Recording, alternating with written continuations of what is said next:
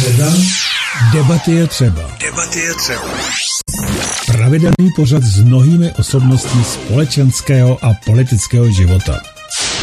Každý týden jiná sešlost, což předurčuje velkou názorovou pestrost. A vy, posluchači a diváci Svobodného vysílače CS, pojďte do toho pomocí interakce s námi.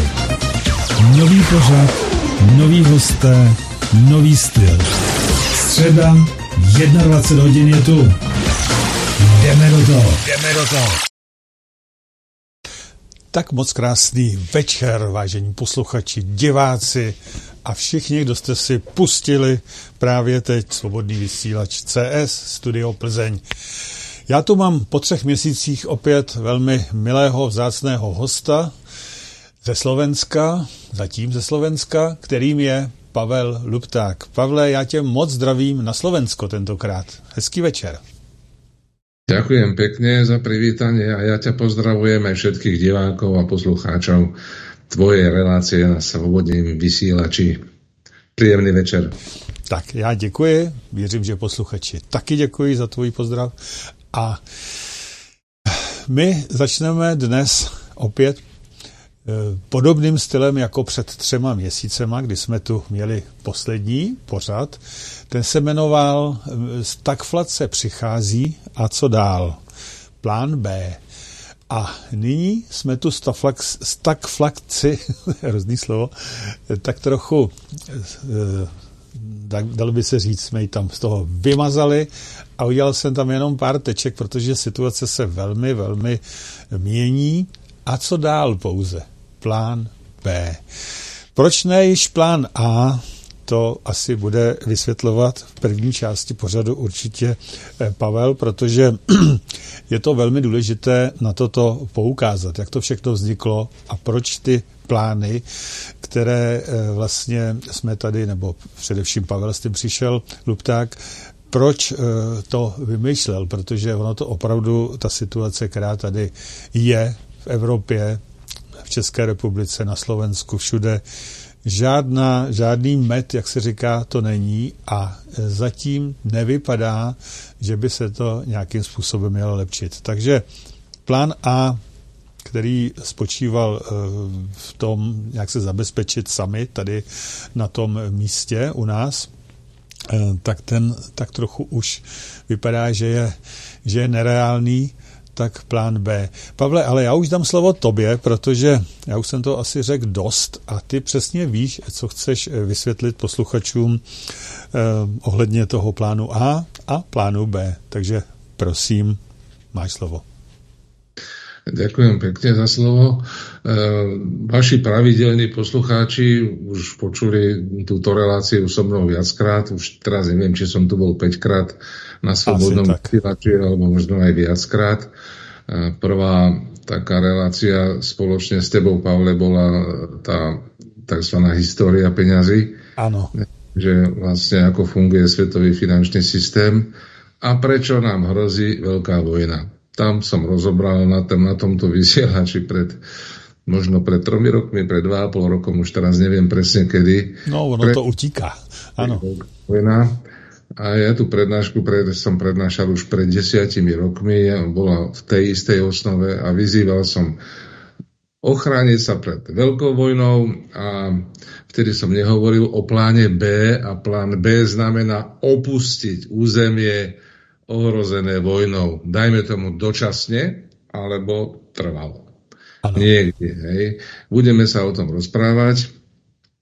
Takže vyzýval som skôr na ten plán A, byť pripravený, mať nejaké trvanlivé potraviny, mať vlastnú studňu, ak bývame v rodinnom dome, mať pec na, na drevo, aby sme neboli závislí iba na dodávkach nejakého plynu alebo elektrickej energie. Mať e, pokiaľ možno nejakú energetickú sebestačnosť, čiže fotovoltickú elektráreň, či už väčšiu alebo menšiu, ale byť pripravený aj na takéto veci a mnoho, mnoho ďalších vecí. Takže toto ja som tak pracovne nazval, že to je ten plán A, ak by boli narušené dodávky potravín a energii, aby sme vedeli viac alebo menej komfortne prežiť. A neboli to veci alebo rady iba pre ľudí, ktorí majú ten rodinný dom, ale snažil som sa nájsť riešenia a ponúknuť riešenia aj pre ľudí, ktorí bývajú v tých činžiakoch alebo panelákoch, alebo jak, to nazvať, bytových domov.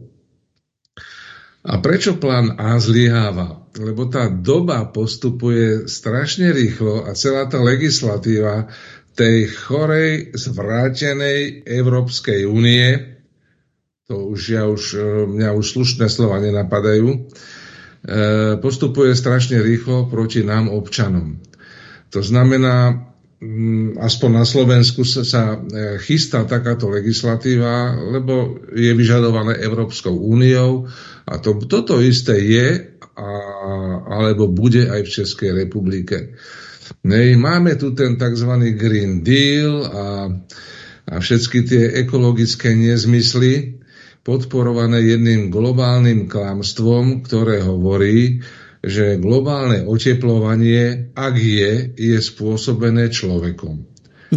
Ak je nejaké globálne oteplovanie, tak je to mnohými vecami dokázané, že to sú prirodzené, cyklické, prírodné procesy a nejaké emisie kysličníka uhličitého, siričitého a neviem akých emisí, to je ako keby nič. Hej, voči tomu, voči tým emisiám, ktoré vypúšťa sama planéta.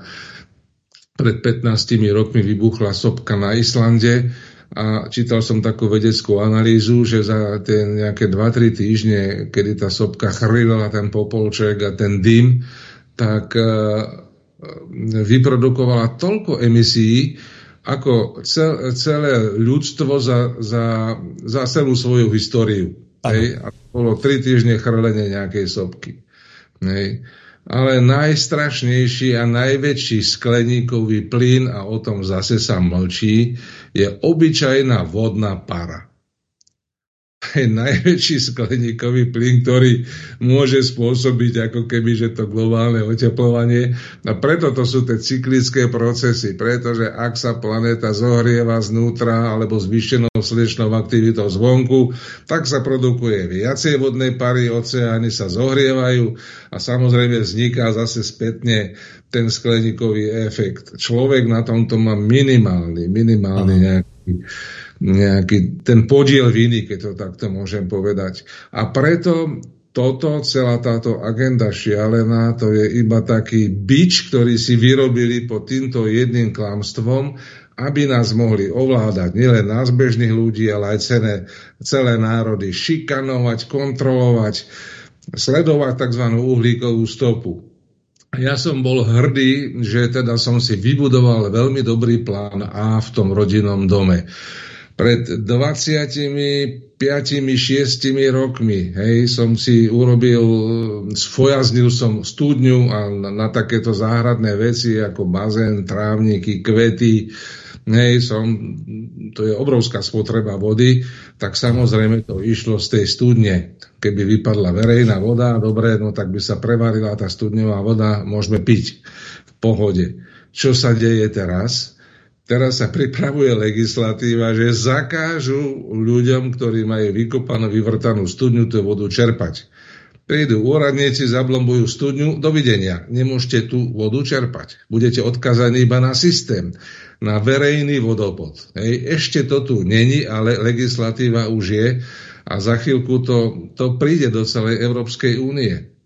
Takže vodu si vyškrtneme z plánu A, lebo jednoducho, ak toto spravia, tak sme odkázaní na to, či nám niekto pustí nejakú vodu, alebo nepustí. To už je, to už je jasné. Jakmile není voda, není co řešit.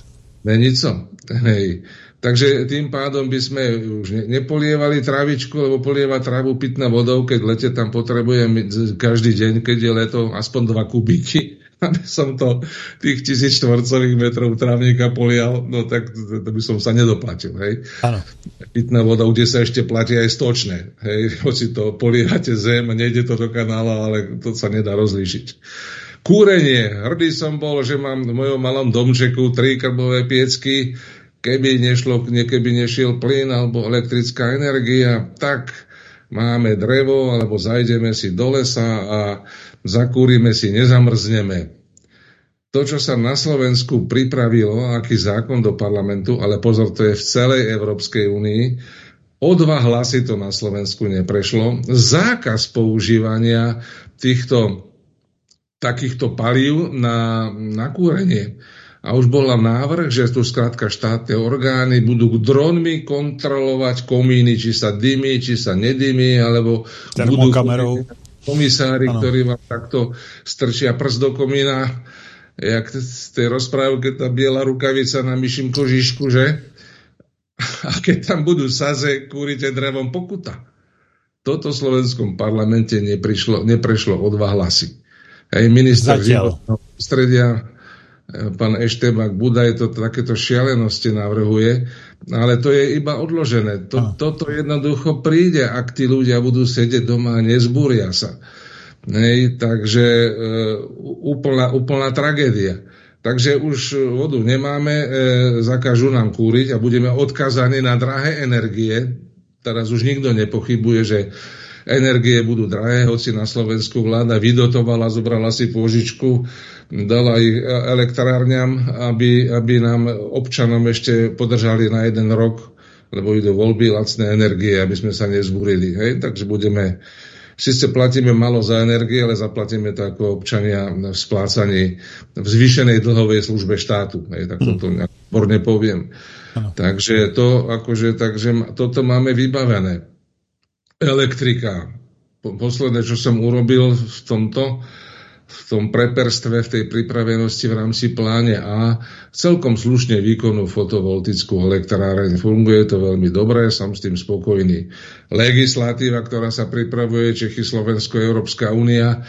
No viete, niekto, niekto tuto si povedal, no títo, čo si urobili tie elektrárne, no tak oni neplatia DPH za tú elektriku. Oni to majú zadarmo.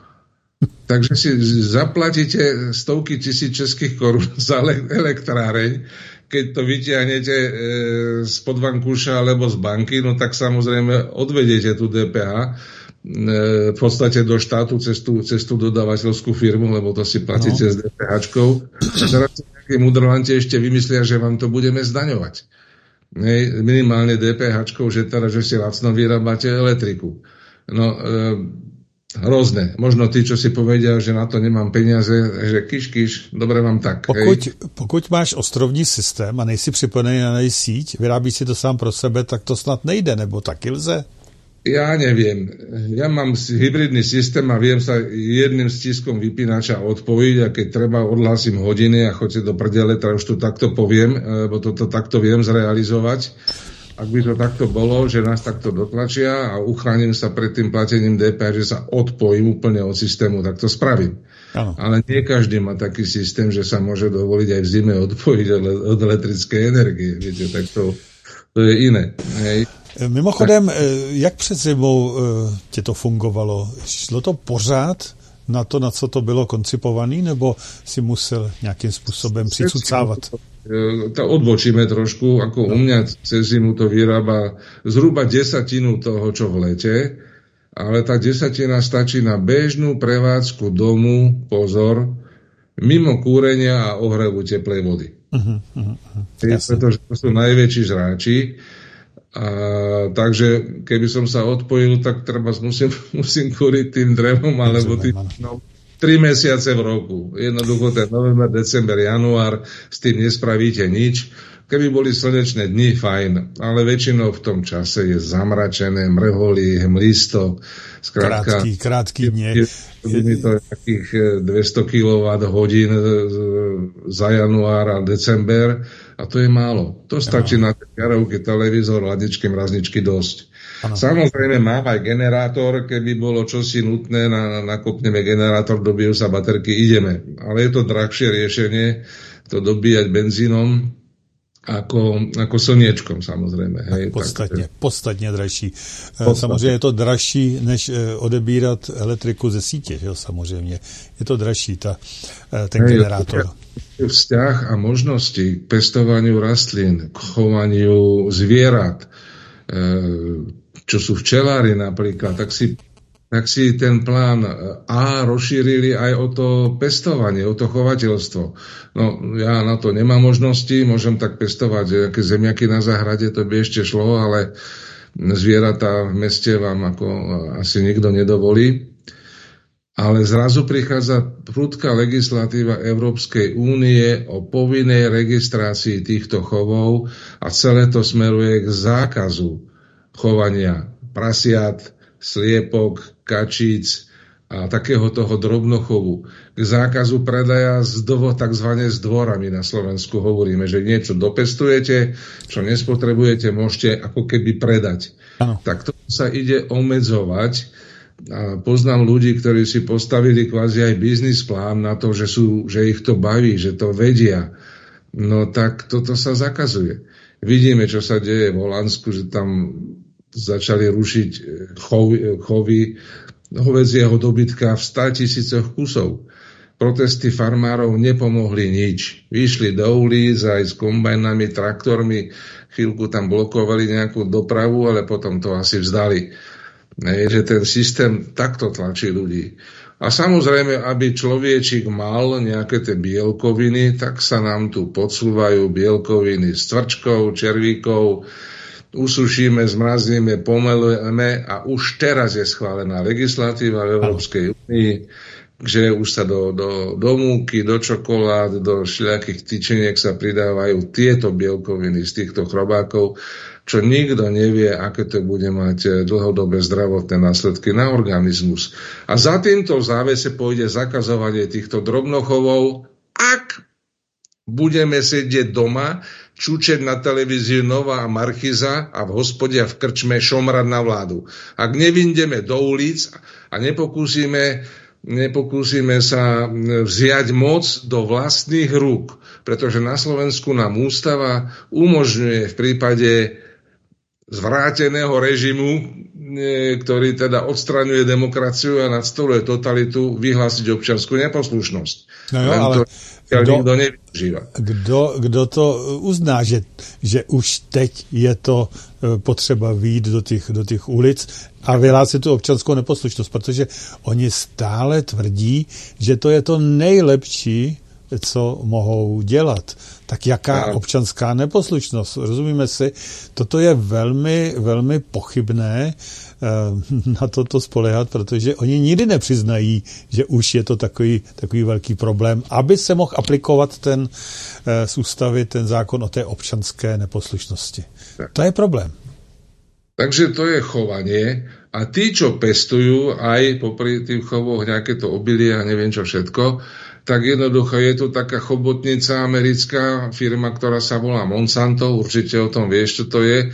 To ano. sú producenti osív, ktorí majú tak vymyslené a vyšľachtené geneticky upravené osiva, že si ich národy povinne musia kupovať ako očkovacie vakcíny. Čiže keď ich zasejú, tak ono to obilie vyrastie. Ale keby si ten pestovateľ chcel z toho obilia uchovať tie semiačka, tie zrniečka a následne ich potom použiť ako osivo, tak to nevyrastie. Áno. A, ta, a toto sa už aplikuje na tých drobných chovateľov, že vám zakážu pomaly používať veci mimo toho Monsanta, takže tu sme skončili aj s tým pestovaním, lebo korporátna chobotnica vám e, jednoducho ide potom najprirozenejším a že vás chcú dostať cez potraviny. Buď budete kupovať tie ich žrádla, alebo, alebo zomrete od hladu. To, toto sa deje v priamom prenose už, už e, niekoľko desať ročí, len pokiaľ to nedošlo ku nám, tak sme o tom ešte nepočuli, ale chovatelia a pestovatelia, či už malí alebo veľkí, by vám o tomto vedeli vyprávať story, čo sa vlastne deje. Takže mm, mám, mám priateľa, ktorý chová včely.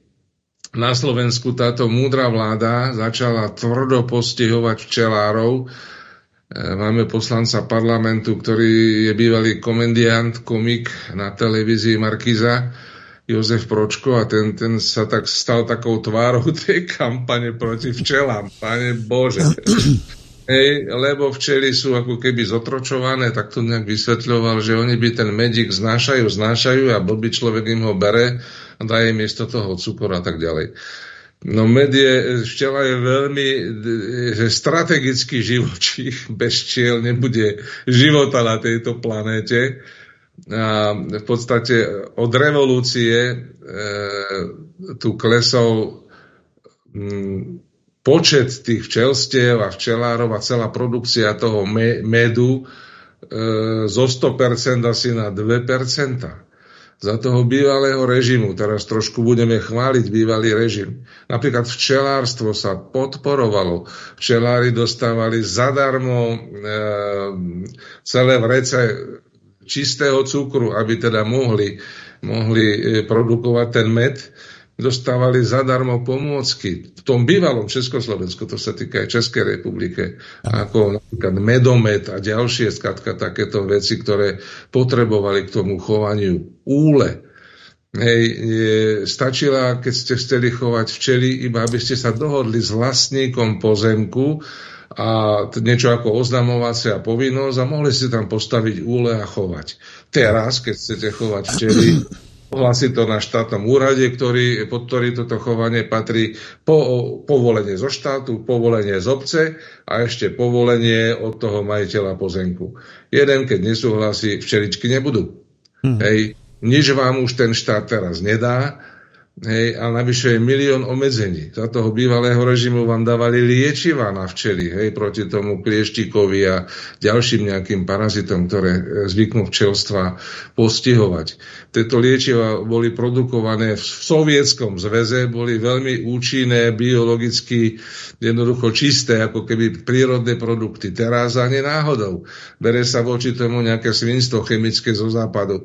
Hej, preto sú tie včely zase choré, slabé, a tak ďalej. Ja už ja to teraz nechcem hovoriť o včelách, ale keď sme šli v oblasti toho polnohospodárstva, čiže toho plánu A, bod po bode na x veciach, tak zistíme, že tu je cieľená likvidácia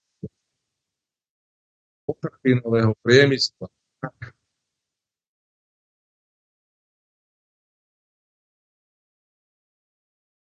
Takže kvôli tomuto čo sa, čo sa tak rýchlo začalo diať e, kvázi po tom covide, tak... E, Pardon, jenom dopovím, to, jak jsem tady měl ten telefon, Pavle, to nešlo do vysílání, jo, to si slyšel jenom ty, bohužel, ale jinak se nic neděje. Dobře, pokračuj dál.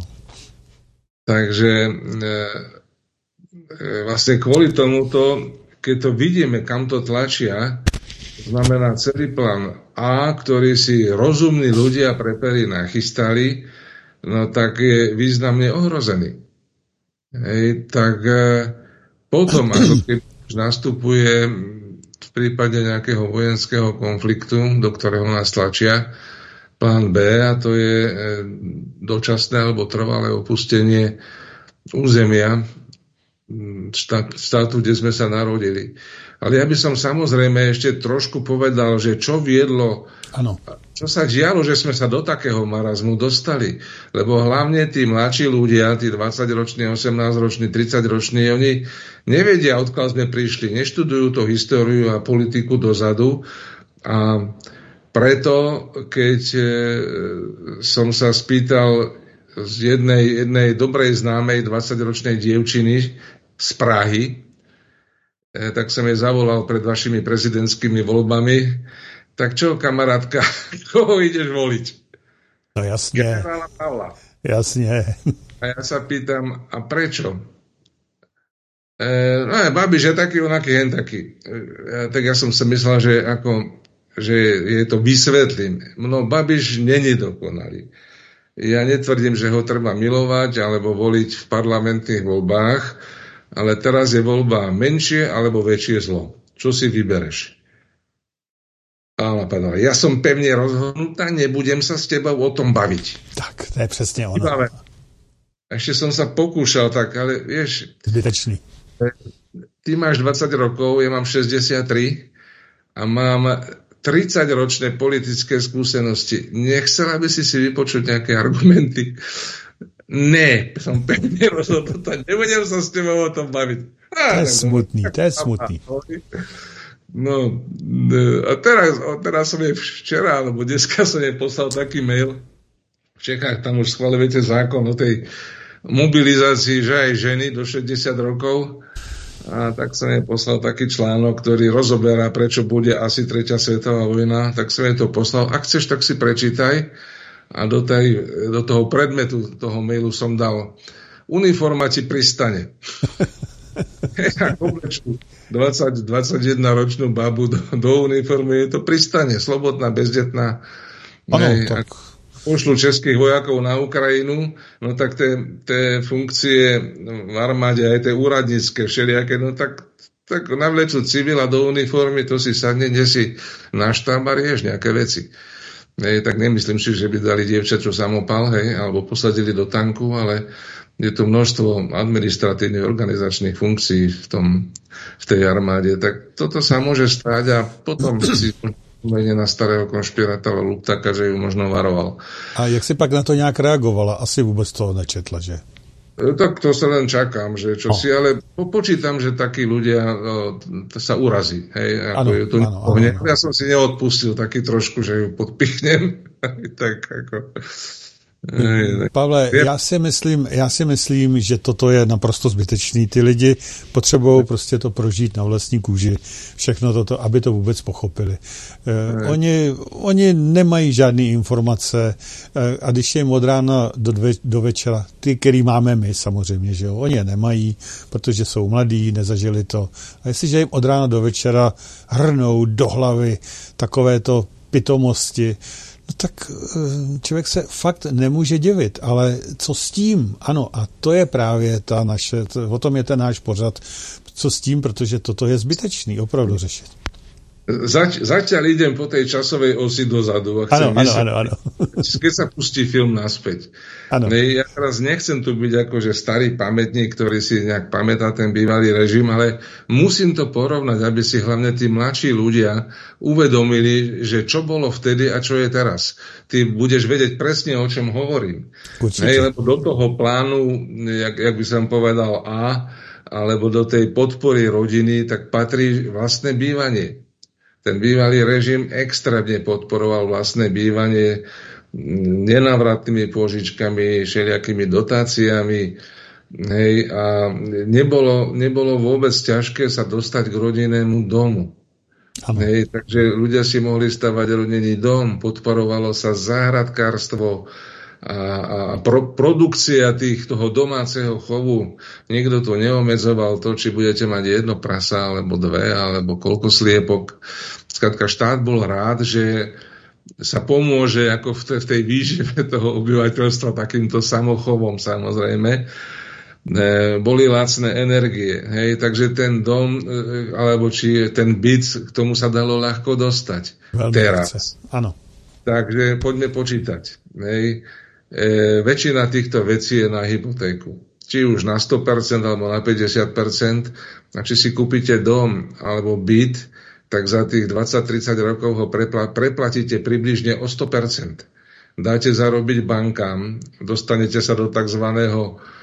Kiyosaki to nazýva rad race, potkaný pretek. Jednoducho od požičky k požičke musím robiť, aby som stihal splácať úroky, lebo prídem o dom. Ano. Alebo o byt.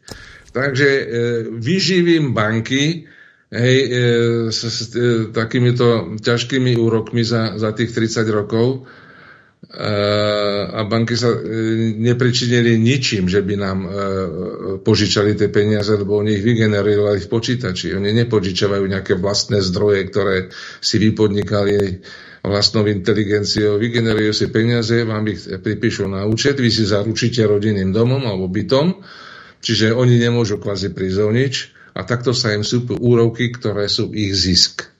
Hej, takto to funguje v tomto súčasnom monetárnom systéme. A teraz e, samozrejme sú tu domové dane. Takže vy ste vyživili banku, dom ste si, alebo byt si ste kúpili, postavili zo vašich zdanených peňazí a tie domové dane za bývalého režimu boli viac menej symbolické. Ale teraz za to, že ste si takéto martýrium podstúpili, tak ešte idete platiť zvýšené domové dane, lebo tie, budú narastať, mesta, obce nemajú kde brať, peniaze, no takto, takto budú riešiť a, a budete e, ešte platiť nejaké dane najvyššie. Na v západnej Európe sú tak vysoké domové dane, že keď človek dojde do dôchodku, tak musí sa z väčšieho domu presťahovať do nejakého bytu alebo do menšieho domu, lebo to neutiahne. Hej, tieto veci.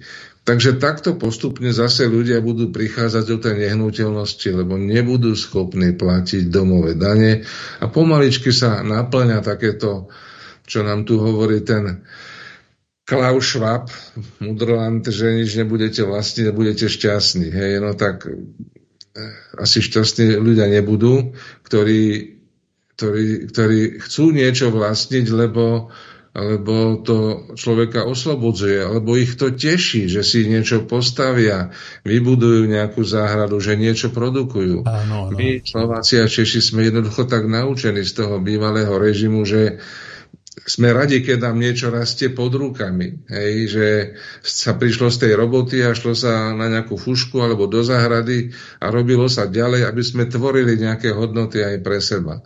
Teraz to funguje tak, že sa príde z nejakej tej roboty a si sa na blbú telku, alebo sa niekto hrá s mobilom, alebo sa ide na prechádzku do parku. Hej.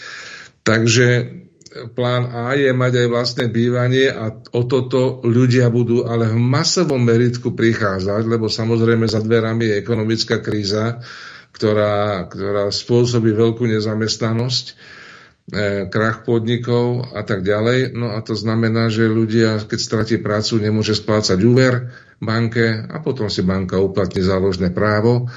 A možno vás v tom dome, ktorý ste si postavili za vlastné peniaze a vlastným úsilím, nechá bývať do konca vášho života, ale budete jej platiť nájom.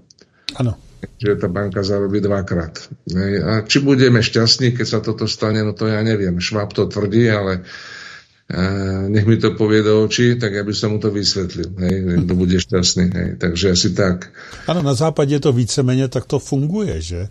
Ale je to šílený. Tady tam mají taky trochu jiný příjmy než tady, ale i tak je to šílený, protože platit já nevím, několik procent nebo kolik eh, z odhadnuté částky toho domu nebo eh, z částky, která se nechá, kterou se nechá prodat z tržní ceny, platit daně každý rok, no to je, to je šílenost prostě, to je naprosto nemožný, to nevím, jak toto může dopadnout, jo, samozřejmě. No, to je pravda. No. To, to, no to dopadne tak, jak si to naplánovali. Jednoducho, hmm. ľudia to buď predajú, alebo budú donúčení to nejak tak urobiť, aby, aby one. No. Ďalej to, čo sa chystá, aby, sme, aby ste vedeli, len sa ešte o tom verejne nehovorí, ale ja o tom viem už 30 rokov, že aby, aby sa urýchlilo to na naše zbavovanie sa majetku, že sa zruší dedické právo. Ja, ešte k tomu. Máte, to, hm? máte deti, výborne, užívajte si, ale deti ho už nezdedia ten dom. Hej, to, propadne, alebo, to propadne státu, že? Hej, a tak ďalej. To, to je ako výborný nástroj. Hej, mm-hmm. takže, hm? Zdá sa vám to ako, že, že to by ne, oni neurobili? oni by to neurobili. oni to urobia.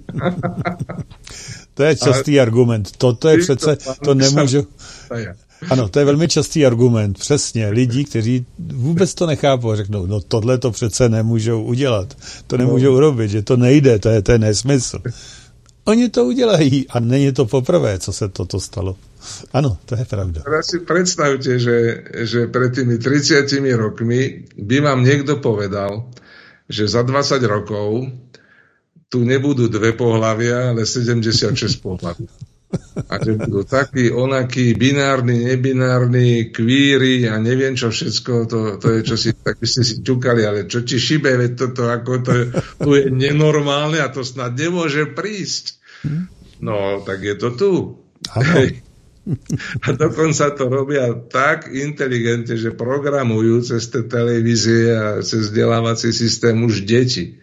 Ne, a keď niekomu dlho opakujete do hlavy, že nech sa skúma, či je e, chlap alebo baba alebo či čo, no tak, tak sa tie deti predprogramujú, že nakoniec z normálneho chlapca bude dievča. Hej. Je, tu, je tu feministická agenda, ktorá hovorí, že žena má byť rovnocená mužovi a muž sa nemá vyvyšovať nad ženu a, a tá úloha matky a tej strážkyne toho krbu, čo tu bola, odkedy sú ľuďmi ľuďmi, sa, ako, a sa zrušila Hej, a to povedie úplne k rozvratu spoločnosti. Chlapi nie sú chlapi, nie sú schopní braniť rodinu. Hej, e, ľudia sú v depresiách, psychiatri sú preťažení. Hej, toto celé smeruje k rozvratu spoločnosti. Za toho bývalého režimu ja ho nechcem chváliť, ale Bohužiaľ. sa porovala rodina, pôžičky, dotácie, daňové úľavy na deti. No, no z tomu štátu záležalo aby štát rástol, aby rástol, no tak, tak musia rásť rodiny. Ano. Musia mať kde bývať. Mělo to logiku. Mělo to logiku. No. Ještě k těm genderům. Prosím tě, včera jsme to měli pořad. Eh, a tam se vytáhlo přesně to, co vyšlo někde snad na, eh, na internetu, ale v takových tom, tom mainstreamovém, ano, že prý nějakého žáka v nějaké katolické škole někde, teď nevím, jestli bylo ve Švédsku nebo v Anglii nebo kde, v katolické škole, představ si, přišla pro něj policie a e, prostě odvedli ho a vyloučili ho z té školy, že tvrdil, že jsou jenom dvě pohlaví. V katolické škole jsou jenom dvě pohlaví. pohlaví. A to je špatně vyloučený ze školy a ještě pro něj přišla policie a odvezli ho pryč. Fotky tam byly, všechno a bylo to na mainstreamu. No tak jestliže už toto podporují i katolíci, tak já nevím, jako kam to má dál směřovat toto. No, to tak funguje, že aká vrchnosť, tak, tak taký, také ovečky, hej? Ano. To, bohužiaľ, Eh, od tzv. druhého vatikánskeho koncilu nastal taký obrad katolíckej cirkvi, že smerom k tomu globalizmu, doslova k odpíle, podpíleniu koreňov dvojtisícročných, hej, týchto kresťanských, takže mm, no. No je to, je, to neuvěřitelné, prostě, co se děje. Ale ja, ja len k tomu to by som povedal, eh, prečo, prečo ľudia mlčia, lekári vy, ktorí ste, vy čo ste sa učili na vysokých školách? Koľko máme pohlavy? Čo ste sa učili o chromozomoch X, Y? Čo ste sa učili o úchylkách sexuálnych, ktoré sú? Áno, je to homosexualita, odkedy sú ľudia ľuďmi v nejakom malom, malom percente, plus minus, cez všetky tie, ja neviem, koľko, koľko rokov je to homo sapiens, možno 100 tisíc alebo koľko, hej. Tak, eh, tak to bolo, no jednoducho úchylka, porucha Môže sa stať, ale teraz sa nenormálnosť a porucha sa postavila na roveň nejakému, nejakej... Víc než na roveň, na, na, nejakému normálu, áno. Lebo musíme byť inkluzívni, nesmieme diskriminovať. E, tu nejde o to, že my si budeme hovoriť, či hej, či nie. Tu ide o to, že toto smeruje k rozvratu spoločnosti. Ak sa na to pozrieme z dostatočného nadhľadu, a keď sa tá spoločnosť rozvráti, tak to budú nepokoje, občianské vojny, zabíjanie, hlad, chudoba. Vy, ktorí mlčíte, alebo ktorí to z, nejakej, z nejakého strachu o vaše miesto dokonca verejne podporujete, lebo ste možno riaditeľ nemocnice, alebo ja neviem, riaditeľ školy, vy dopadnete zle. Hej, lebo a keď nie vy, no tak potom vaše deti a vaši vnúci. A vám nezáleží na vašich generáciách, ktoré, ktoré prídu po vás. Mm-hmm. Hej, to, to akože čo? Nikdo by patrně nic neměl proti tomu, když eh, by se ty homosexuálové prostě brali, že to tak je. Ale nejde to udělat tak, Ano, to dřív nebylo. Dřív byly možná trošičku i takový potlačování a takový prostě napadání kolikrát, ano, říkalo se jak bylo to dobře, stačilo by, kdyby jenom prostě ta společnost řekla ano, pořádku, existuje to, je to tak, jste tady, dobře, bereme vás. Normálně máte všechny práva jako všichni ostatní, ale nelze, aby tato menšina samozřejmě to brala jako něco, co je, co je lepší než ten normální heterosexuální člověk. To přece nelze toto dělat.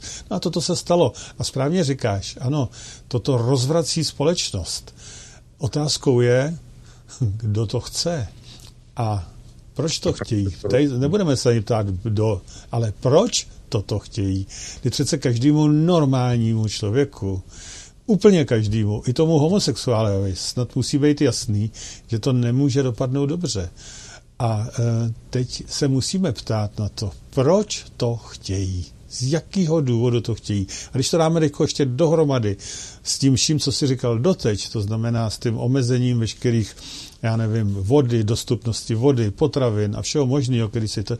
No tak tady někdo chce něco, co prostě, čemu se musíme postavit a pokud se tomu nepostaví dostatečné množství lidí, no tak hold opravdu nezbývá, než uh, přemýšlet o tom plánu B. Prostě není jiná možnost.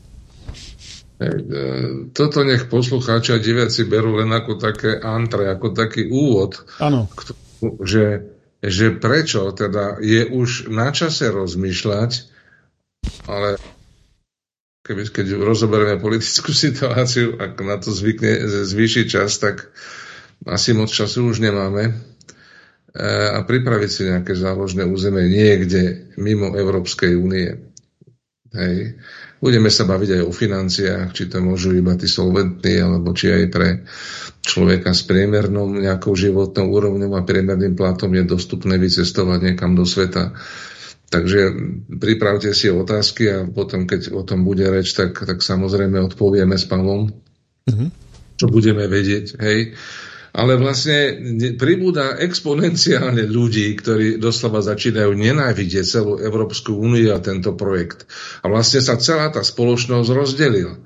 Hej, ľudia už nevnímajú nejakú ľavicu, pravicu a, a stred a naľavo od stredu a napravo od stredu, ako to bolo niekedy, tak to sa vnímala tá politická scéna, hlavne na základe ekonomického programu rôznych politických strán dobre, extrémna lavica, extrémna pravica a takto nejak e, sa to rozdeľovalo.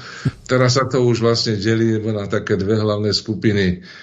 Globalisti a antiglobalisti. Tí antiglobalisti sú za proživot, hej, za, za normálne, aby, sa, aby normálne bolo nazývané normálnym a zvrátené zvráteným. Hej, aby národné štáty mali kompetencie nejaké, aby ich neodozdávali tomu vyššiemu celku, či už je to ten Brusel alebo nejaké ďalšie nadnárodné nevolené organizácie ako Svetová zdravotnícká organizácia a ďalšie. Hej. Aby tu neboli svetové súdy, ale národné súdy, aby tu nebol európsky prokurátor, ale národní prokurátori a tak ďalej a tak ďalej a tak ďalej. Hej, a e, je na to dosť argumentov, prečo si treba nechať tie E, štát tie nástroje, ktoré má, aby ich nepúšťal z ruky. Prečo? Lebo keď štát pustí všetky ekonomické nástroje z ruky, všetky tie kompetencie, ktoré má, čo sa týka aj, aj zdravotníctva, všetkých týchto vecí, vás, ľudí, alebo nás, ľudí, nebude mať kto chrániť. Štát má predovšetkým úlohu v hraniciach, ktoré, e, ktoré má daný štát chrániť väčšinový národ, a národnostné menšiny, ktoré tam žijú. Toto je primárna úloha štátu zabezpečovať bezpečnosť a prosperitu národa. Všimli ste si, že sa prestalo používať slovo národ a politici nepoužívajú slovo štát. Aspoň na Slovensku namiesto štátu sa používa pojem krajina. Neviem, či je to tak aj v Čechách. v tejto krajine, hej, a slovo národ, tak povedia ľud tejto krajiny. A rozdiel medzi, medzi štátom a krajinou je extrémne veľký. Ej, krajina v Slovenčine znamená kraj. Dívam sa na nejakú prírodu, na nejaký horizont a keď sa postavím na vhodné miesto, napríklad pri Bratislave k Dunaju, tak vidím peknú krajinu, tam je Rakúsko, tam je Česká republika, tam je Maďarsko. A vidím peknú krajinu, ktorá zahrňa tri štáty. Mm-hmm. Hej, Jestli štát. mohou k tomu, proč se, nepoužívá, proč se nepoužívá už stát. No, Pavle, možná, že to už dochází jim, že jestli vůbec ještě existuje stát jako takový, jestli existuje de jure, jestli neexistuje jenom jakoby de facto. Ono to je, ono to je velmi, velmi zajímavá otázka a moc zajímavé téma v dnešní době. Existují ještě vůbec státy, existují ještě vůbec ty korporace, které jsou v těch státech, ty um, veřejné korporace. Existuje to? Nebylo to náhodou někým možná už dávno zrušeno, aniž by se o tom vědělo, nebo respektive, že to nechtějí vědět? Tají to? Toto je totiž velmi zajímavá otázka a já o tom něco vím, ale to sem ještě asi nepatří. A možná, že právě to je zajímavý, proto se nepoužívá slovo stát. Tak, to je normálne programovanie, že sa vymenia pojmy s dojmami. A tiež si myslím, že v podstate už ten štát de jure ako taký už není schopný plniť svoje úlohy, akorát je schopný sa neustálým, neustálým zadlžovaním sama seba a všetkých štruktúr až po občana plniť vrecka e, korporátnych bank. Přecházet na, to, na tú korporátní struktúru. Až do momentu, kedy už sa to nebude dať zvládať a bude dochádzať doslova k bankrotu štátu. Ano. Bankrot firmy si viete predstaviť. Bankrot rodiny určite si viete predstaviť. Aj v rodinách máme tú svoju ekonomiku. Bankrot štátu si neviete predstaviť. Hej, čo to je? Krach štátu.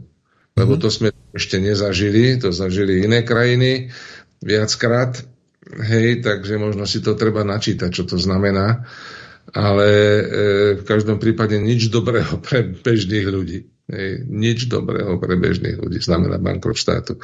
Čiže e, pripravuje sa tu na tomto našom krásnom území, um, ktoré za chvíľočku bude veľmi zlé miesto pre normálny život. To, to, není, to není skepsa, to není strašenie, to je normálna realita. Pretože nemáme od toho prevratu v roku 1989 nemáme v rukách vlastné financie. Nemáme. Sme vlastní mienu, áno, vlastní mienu. Korunu, svetového finančného systému, my cez euro, lebo sme už slovenskú korunu stratili už dávnejšie. Vy o ňu prídete v krátkom čase s takýmto vedením pieti kolky a prezidenta, ktorého máte, tak v tomto volebnom období sa rozlúčte s českou korunou. E, takže e, to, to bez toho sa nedá vôbec hovoriť o štáte, ak nemáme v rukách vlastnú menu. Ja, ja len poviem zase, jak to bolo v tým bývalom režime. Hej, bola tu štátna banka Československá. Celý ten československý finančný systém bol nejak v rámci nejakého toho finančného systému tých bývalých socialistických krajín uzavretý. Hej, bol, tak len slabúčko ako keby prepojený s tým ostatným finančným systémom, tzv. Kingston, Kingston Scheme, ktorý bol v tých uh, ostatných krajinách sveta, alebo toho krajinách vyspelého západu, tak to by som povedal. A keď e, napríklad štát sa rozhodol vybudovať nejakú cementáreň alebo niečo, hej, boli tu presné vzorce, ako tá Národná banka e, alebo štátna banka Československá môže ako keby vytvoriť peniaze hej, oproti nejakej tej istine peňazí, ktorú mala na tých účtoch, či už to boli vklady občanov alebo devizové rezervy a tak. Vygenerovala peniaze, dala ich do obehu na výstavbu napríklad cementárne. Hej. Tak sa to vrátilo spátky vy, vy, vy postavila za cementárne, sa začala produkovať a zase potom sa tie peniaze z toho zisku začali stiahovať späť.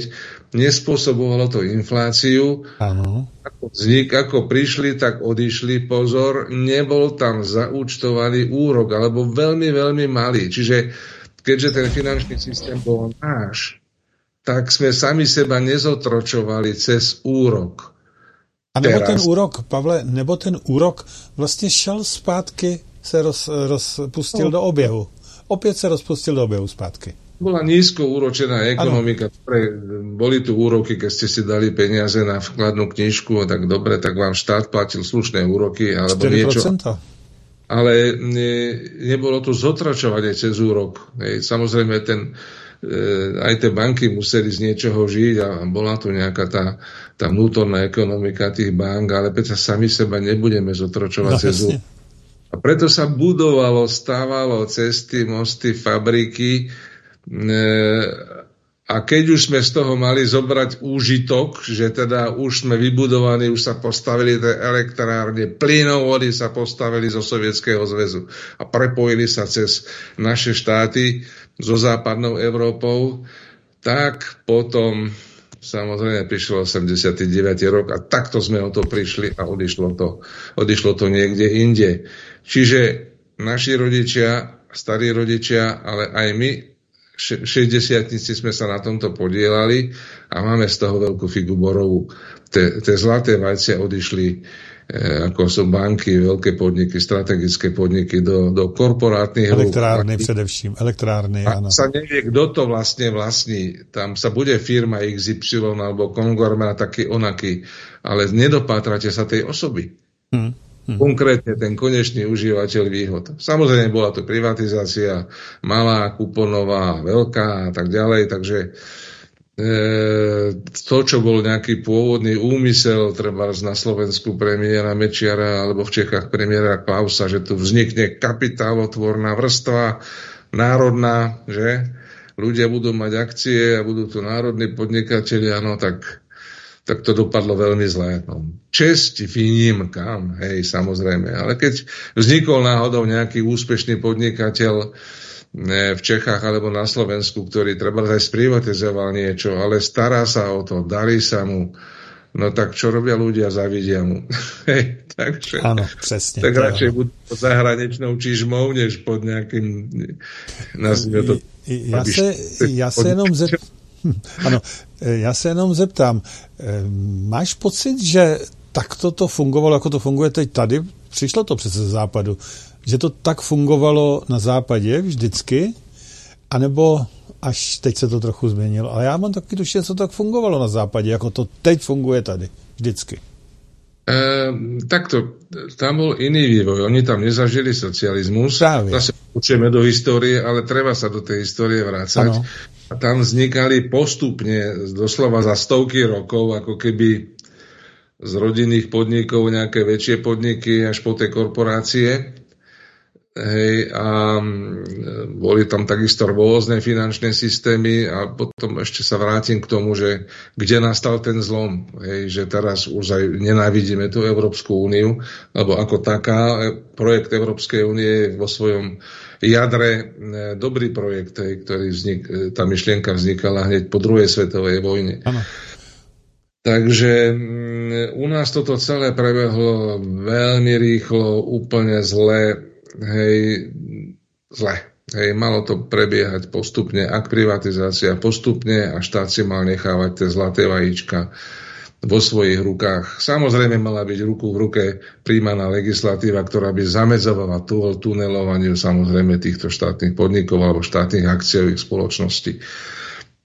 Tak e, toto nebolo, nebolo urobené takáto legislatíva a tie spoločnosti sa tunelovali samozrejme a potom všelijakí pseudoekonomovia vyhlasovali, štát je zlý vlastník, nevie hospodáriť a preto to musíme sprivatizovať do zahraničných rúk. Áno.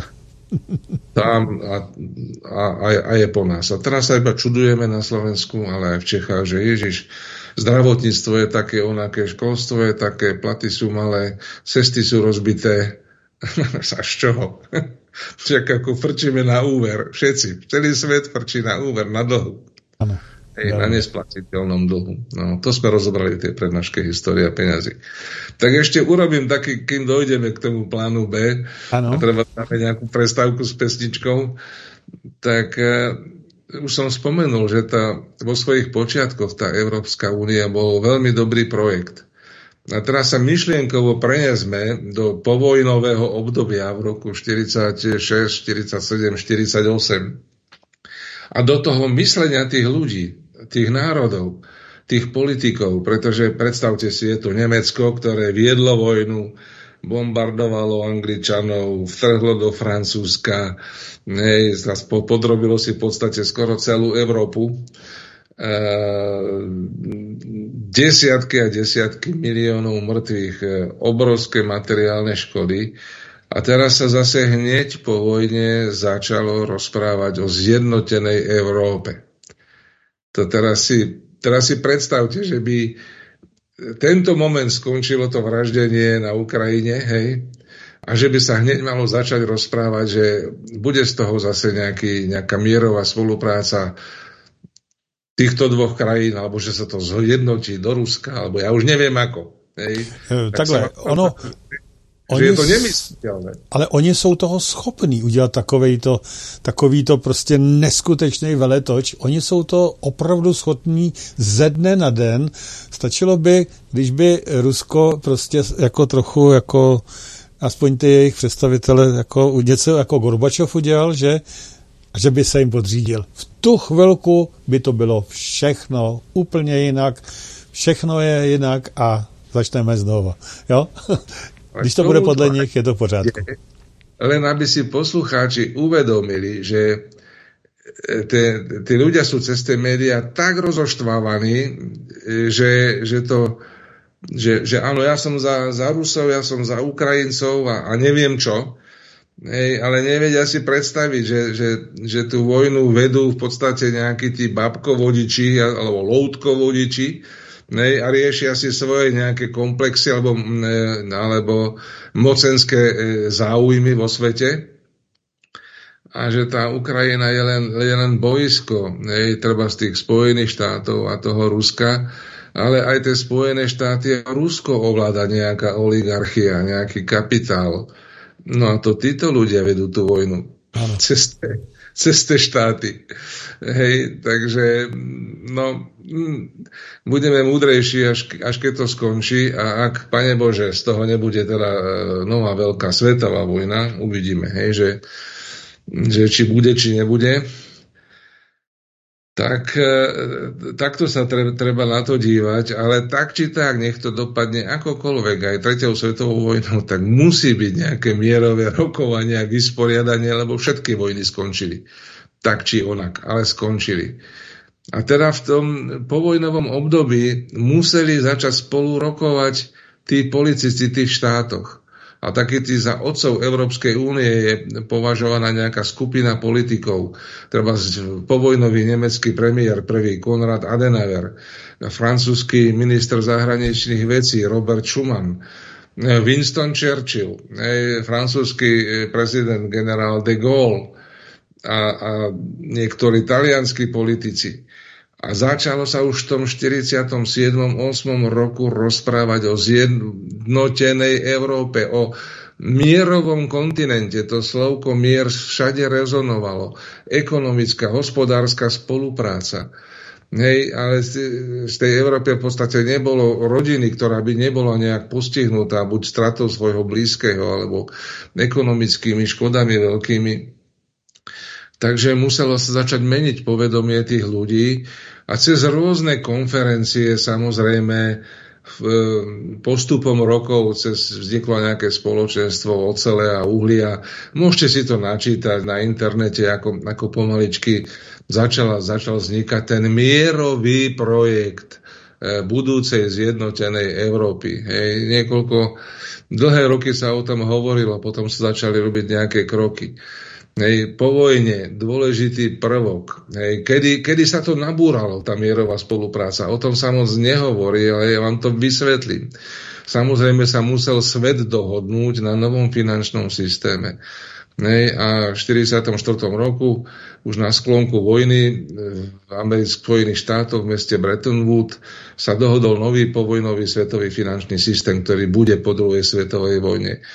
Hej, a bolo to dohodnuté na tom, že americký dolar ako jediná mena bude krytá zlatom a ostatné štáty budú kvázi cez americký dolár, ktorý keďže bol krytý zlatom, tak to bola byť taká brzda, že nebudú generovať peniaze od buka do buka, ano. ale iba nejakým pomerom voči zlatým rezervám v trezoroch Fedu. Hej. Takže so škripajúcimi zubami účastníci tej konferencie podpísali takýto kvázi dosť diskriminujúci systém voči ostatným krajinám, ale bol tu prísľub, písomný zmluva záväzok Spojených štátov amerických voči tým účastníkom tejto menovej konferencie, že kedykoľvek štáty požiadajú tak im vymenia ich doláre, ktoré získali nejakou ekonomickou činnosťou za zlato a môžu si vlastne za americké doláre e, kupovať zlato a naplniť si trezory samozrejme svojich centrálnych bank. To veľmi rýchle skončilo, áno. Toto skončilo presne v 1971 roku, keď sa samozrejme, vtedy sa tie e, e, európske štáty začali dvíhať ekonomicky veľmi rýchle. Prečo? No lebo keď rozmlátite celý svet, tak treba budovať. A keď sa buduje, tak e, narastá ekonomika. Nej, hlavne narastala ekonomika Spojených štátov amerických, pretože po vojne ešte bol prijatý tzv. Marshallov plán. Pomoc v úvodzovkách, každá americká pomoc, to je jedna veľká vychcanosť, alebo ja neviem, ako to povedať. Správne ste řekl.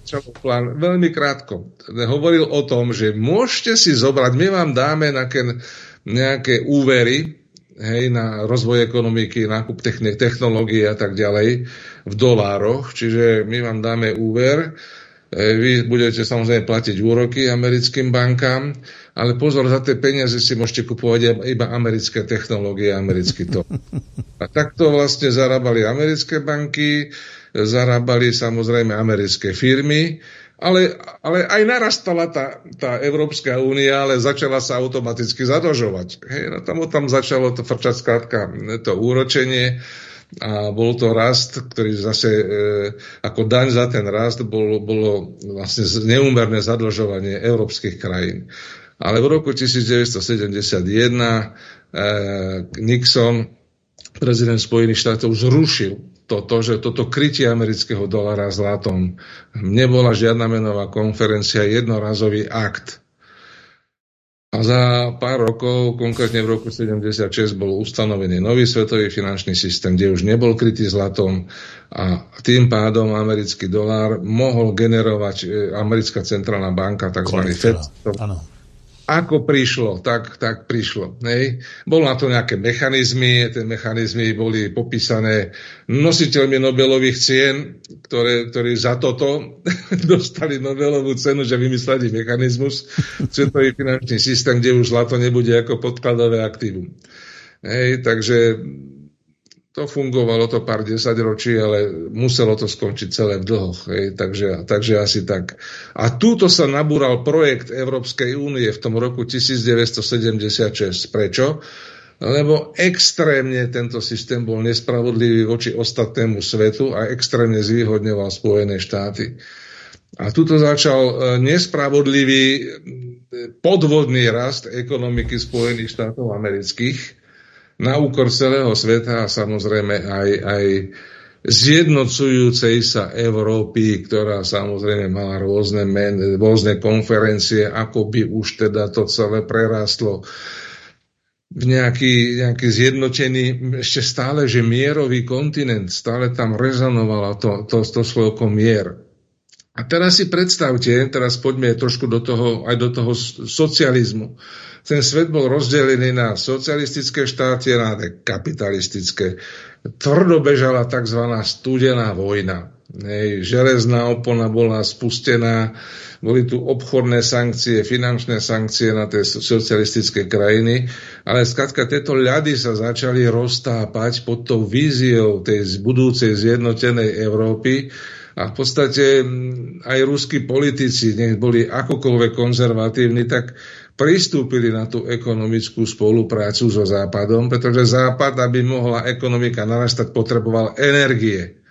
A tak sa boli podpísané dohody v 70. rokoch a zrealizovali sa gigantické projekty výstavby ropovodov, plynovodov e, zo Sovietskeho zväzu do západnej Európy. Hej, a to pozor, to bol, to bol rozdelený svet, studená vojna a urobil sa takýto projekt.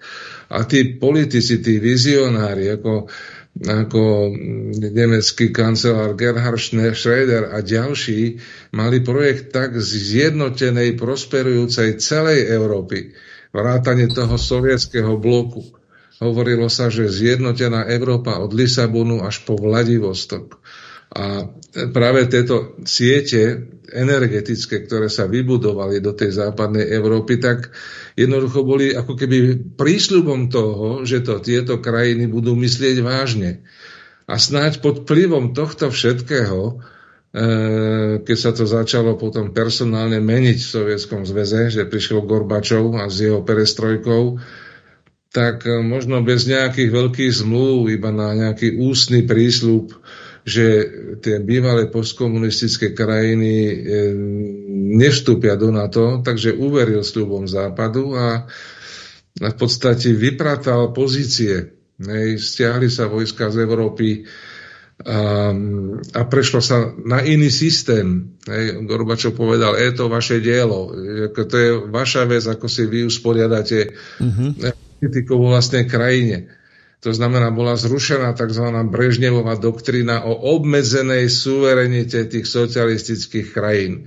Jednoducho žili sme od, od vojny pod, kvázi pod sovietskou čižmou všetky tie socialistické krajiny a pod nadvládou alebo politickým vedením ale to bolo nič voči toho pod akou čižmou a parným valcom žijeme eh, pod nadvládou Bruselu a Washingtonu. Hej. Áno. A City. Hej, to, to, to je čosi strašné. Hej. Hovoril som tu, že jak to teda fungovalo za socializmu. Stávali sa domčeky, podporovali rodiny. Isté. Nejazdili sme na západných autách, alebo na Škodovkách a Žigulíkoch a tak ďalej, ale ľuďom sa darilo dobre. Takže e, tuto sa to zrúcalo, ale samozrejme ten západ sľub nedodržal. E, veľmi rýchle sa pohli, pohlo rozširovanie NATO až k ruským hraniciam a tak ďalej a tak ďalej. To už, už sme teraz v týchto, v týchto, v týchto časoch. Mm-hmm. Takže keď vtedy bolo možné prepojiť energeticky za tvrdej studenej vojny východ so západom, tak teraz, keď sa my zbavujeme, keď sme prestrihli v podstate tieto siete, keď nám Američania vyhodili plynovody, hej, alebo kto, hovorí sa, že Američania, však sa to zistí, že kto to bol, keď e, sa vyhlasujú sankcie, keď sa z, politici vyhlasujú, že áno, odpojíme sa od ropy, od plynu a Európa bude kupovať zo Spojených štátov alebo z Norska alebo neviem kde drahú ropu, drahý plyn, tak sa Európa stáva veľmi zlým miestom pre život, pre ekonomický život, pre politický život. Vidíme, pre duchovný život a nenáhodou. Duchovná deštrukcia národa a ľudí, už som to tu spomínal, tá gender ideológia, jedno s druhým, tretím, štvrtým, piatým, deviatým. Ak sa toto všetko zobere, tak sa vlastne dostávame k myšlienke, ja som sa k nej dostal s pár priateľmi veľmi rýchlo, že pre prípad, že sa to tu celé zosype, alebo že bude vojna, alebo že nás budú tak terorizovať, tak odideme zo Slovenska, alebo odideme z Českej republiky. Nechceme dožiť svoj život v otroctve. Takže ja by som si tu, Pavle, vydýchol, daj tam ano. nejakú písničku. Ja tam dám a jednu bude... písničku, ano, to je pravda. A potom v další části budeme e, vlastně už mluvit jinak. Teď to bylo takový schrnutí toho, proč vlastně se došlo k tomu plánu A původně, pak plán B.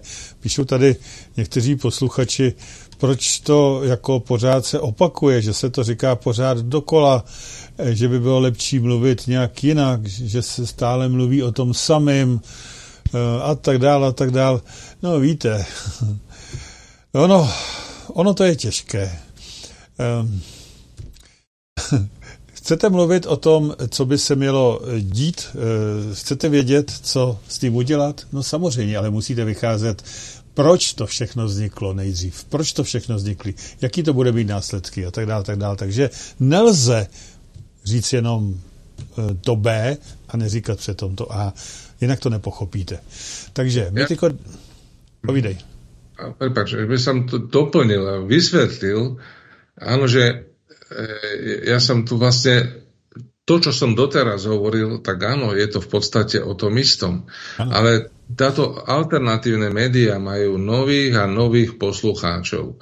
A množstvo z nich to počuje prvýkrát. A je to pre nich e, málo straviteľné. tak je to taká, ako keby taký návod, akože trošku si doštudovať veci. A pre vás, starších poslucháčov, ktorí to sledujete tú alternatívu, a napríklad aj moje a Pavlové vystúpenia pravidelne, tak e, je to návod, ako argumentovať vo vašom okolí. Lebo vy musíte tieto myšlienky, ktoré tu my nejak sformulujeme na základe vedomosti, šíriť ďalej, inak sa nepohneme ani o milimeter. Je to na vás, ktorý už, už máte e, dlhšie v hlave jasno. Hej? A vám stačí iba povedať, toto si vypočuj, túto reláciu alebo niekoho iného. A, a máme šancu, že jeden z desiatich vašich známych tak to s ním pohne. Ale tých 9 vás možno vysmeje, alebo vám vynadá, alebo stratíte priateľov. Mm. Urobíte to? Treba to urobiť aj pre tých 10% ľudí, ktorých oslovíte. Mm. Je to tak. Je to tak a já dám tu písničku teď teda. Je od, kapela, od kapely Bozy, Bozy se jmenujou. Kolik dáš, tolik máš, no tak uvidíme, co to je za písničku.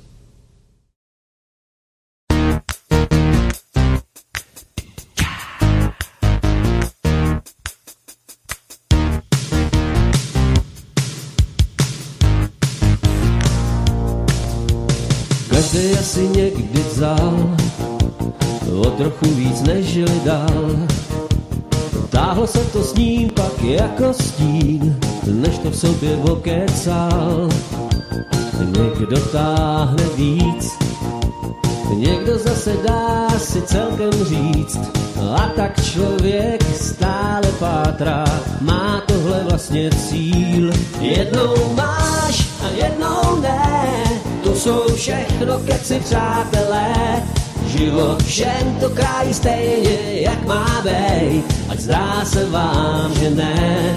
Kolik dáš, tak tolik máš, a když vezmeš, tak to odpikáš. Tohle všechno už teď chápu, 15 dní, jak fér to jede. Jedu tedy takhle s tím, zkouším nelhat, odpouštím. Někdo řekl mi, koukej, pěknej vůl, já ale teď už vím, vím, že pravdu mám.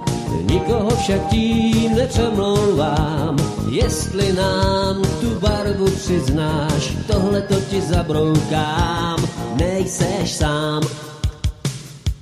Jednou máš a jednou ne, jsou všechno keci přátelé. Život všem to krájí stejně, jak má být, ať zdá se vám, že ne. Kolik dáš, tak tolik máš, a když vezmeš, tak to odpikáš. Tohle chápu, teď už snad vím, jak mám žít, a vážně je to fér.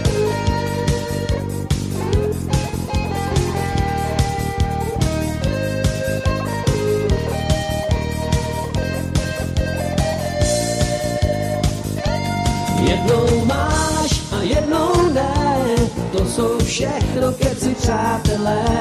Život všem to krájí stejně, jak má být, ať zdá se vám, že ne.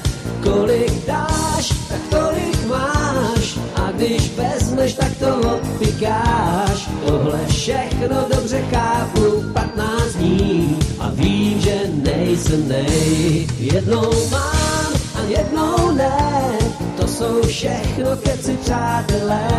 Prostě málo kdo to vnímá, jak má být, ať zdá se vám, že ne. Kolik dá, tak tolik má, a když vzal, tak si to pěkně odskáká. Táhne se to s náma každý den a vážně je to fér.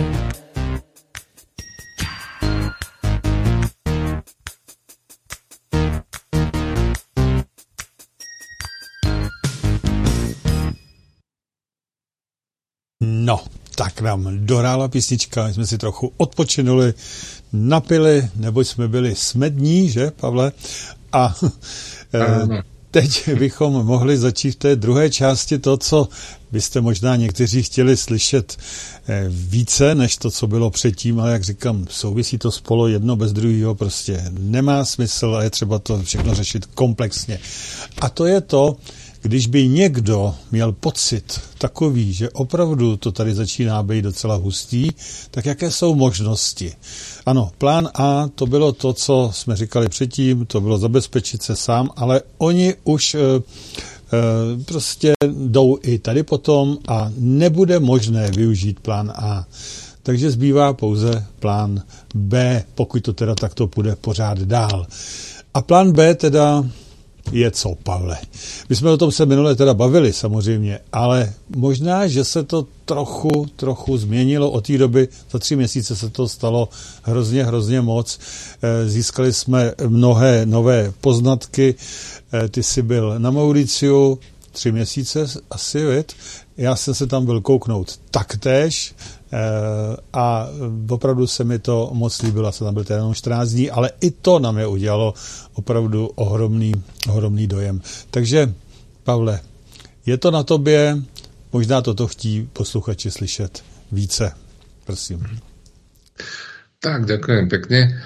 Takže áno, plán B je v krajnom prípade dočasne alebo natrvalo eh, opustiť územie, kde sme sa narodili, kde máme samozrejme e, aj svoje majetky a pripraviť sa kvázi na odchod. Hej. Ja, ja som pozeral ako veľa tých filmov o druhej svetovej vojny a o tom cesta Hitlera k moci a potom treba ste pogromy na Židov v Nemecku, kryštálovanosť a tak ďalej. A ako si aj, aj ľudia, ktorí neboli e, s Hitlerom nejak stotožnení, a samozrejme Židia chceli vycestovať alebo e, odísť z Nemecka, hlavne do Spojených štátov a ako sa dočkali toho, že nedostali víza. 7% ľudí dostalo víza, teda hlavne Židov, ktorí požiadali o vysťahovanie do Spojených štátov. Takže len tak pre tých historikov a politikov, keď nám obúchavajú o hlavu, že koľko tisíc ľudí odišlo z Maďarska, zo Slovenska a tak ďalej, že boli vyvezení Židia, tak prečo sa niekto nespýta Spojených štátov, prečo tu nechali milión Židov e, na podspas e, zločineckému režimu hitlerovskému. Takže asi tak. Je to len na, na, na okraji. Takže je možné, že toto nás bude čakať. A ja som v nejakom tom svojom videu, možno pred mesiacom aj spomenul, na, čo som už z Mauricia nejaké videá, ozaj som tam bol 3 mesiace a spomenul som, že sme si tam prenajali dom a že no, keby náhodou, tak pre nás, pre našich príbuzných, tam schatka vieme, vieme existovať, zabezpečujeme tam taký azyl. Hej. 98% reakcií alebo tých komentárov bolo pozitívnych, zvedavých. Odtedy mm, e, mi deň volaj, píšu, neviem, 3, 4 a 5 ľudia, e, už aj rôzne návštevy som mal aj na Mavriciu, že vycestovali len kvôli tomu na Mavriciu na nejakú dovolenku, aby sa so mnou stretli a priamo videli, čo robím a, a tak ďalej alebo teraz tuto na Slovensku, keď som, tak ozaj je to zvýš, veľmi zvýšený záujem, pretože tá situácia politická sa stále, stále zhoršuje. Kontinuálne sa zhoršuje. Ani slovo o miery od politikov. Takže viac a viac ľudí si povie, že aha, ten plán B asi nebude, nebude taký márny.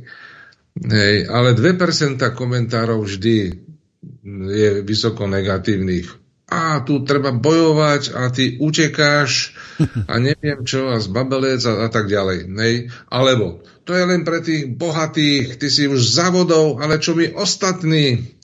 Hej, väčšinou sú to anonymy, lebo 90% tých komentárov sú nejaké pseudonymy a, a tak ďalej. Takže predovšetkým v týchto krajinách, kde sa oplatí odísť, tieto Mauricius, Juhoafrická republika, Zanzibar, niektoré krajiny Strednej Ameriky, Južnej Ameriky, väčšinou je tam život výrazne lacnejší než v Európskej únii. je treba trošku pocestovať po svete a zistiť, že kde sú aké životné náklady, aké ceny a tak ďalej.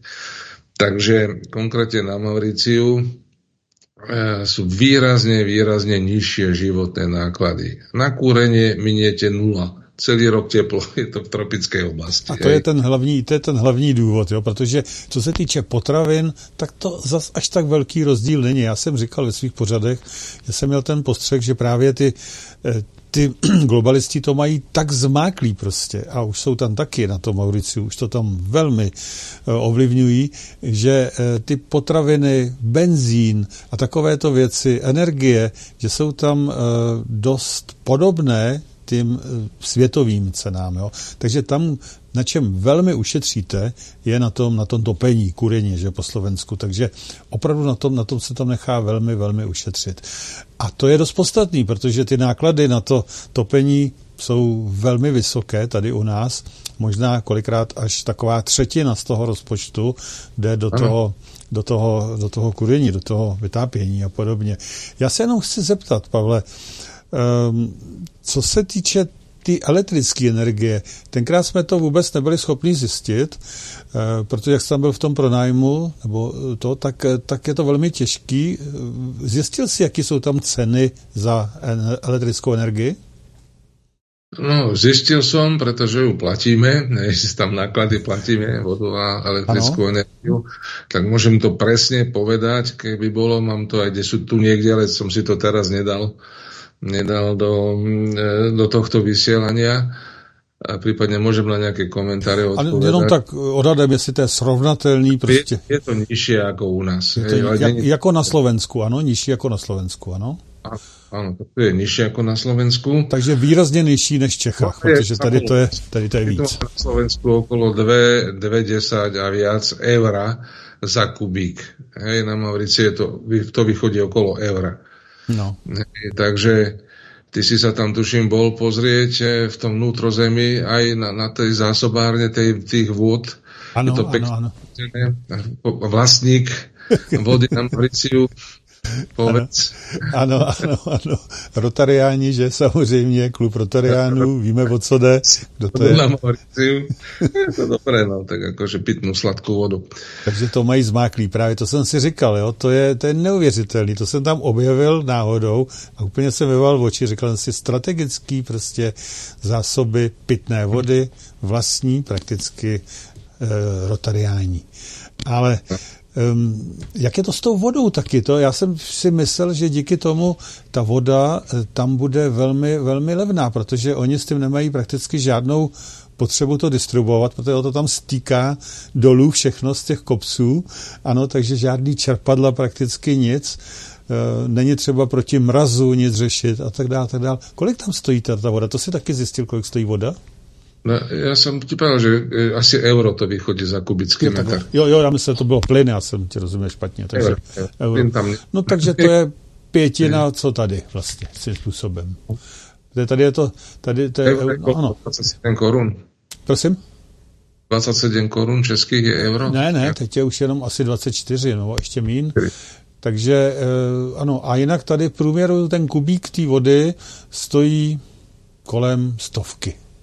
Tak, no. No, kolem stovky, takže řekněme čtvrtina nebo pětina e, celkových nákladů. No tak vida, takže taky vidíte, kolik se nechá na tom ušetřit.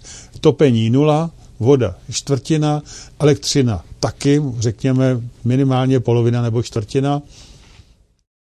Pohonné hmoty za svetové ceny, lebo tam sa neprodukujú, skratka vozia hotovú naftu, hotový benzín e, v lodiach. Ceny, ano. Že ale bylo mi, bylo mi podivné, všim se si ten rozdíl mezi benzínem a naftou? Ohromný? Nevšiml. ne, tak já, když jsem, tam, když jsem tam jezdil, tak jsem si všiml, když jsem kupoval eh, litr benzínu, stál 77 tenkrát rupí, jo, což je, eh, což je vlastně, to bylo jedna ku dvou, řekněme. Takže, já nevím, 36-37 korun za litr eh, benzínu.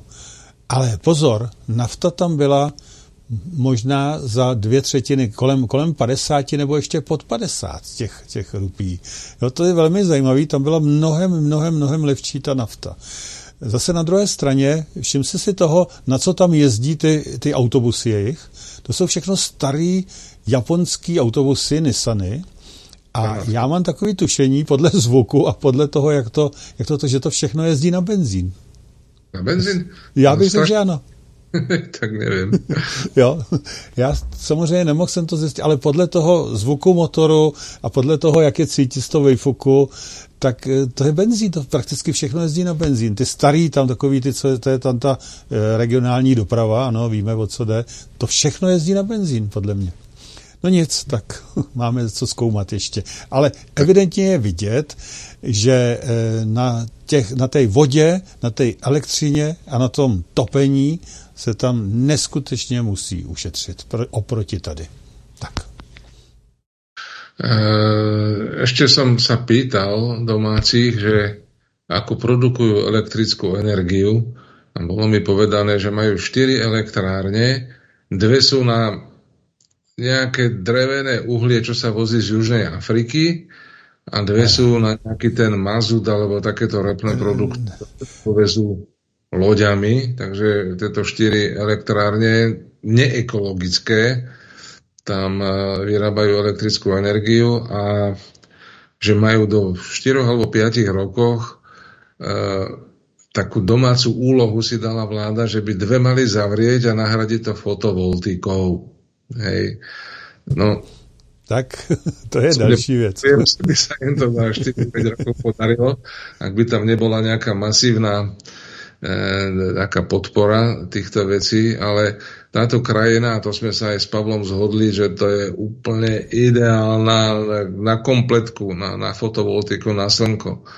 Celý ano. rok tam svieti slnko, Hej, ten deň slnečný je taký veľmi, sú tam malé rozdiely medzi tou dĺžkou dňa cez ich zimu a cez ich leto.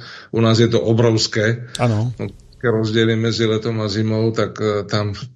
Tak hodina, tej, hodina a půl více. V tej oblasti je to, je to výrazne menej, je to tak približne rovnaké. Uh-huh. A navyše to slnko je tam extrémne silné. Nie sú tam extrémne teploty, ale keď vyjdete na slnko, tak to je veľmi jasné a veľmi silné. Hej. Že to tá teplota je v chládku cez ich leto, dajme tomu 28, 29, 30 stupňov chládku. Ale dal som teplomer na slnko a 46. Áno. Tak to domácich vidíte, že normálne chodia s dážnikom do keď ano. musia niekde prejsť. Ale to je právě, to je právě... Nechci se opálit.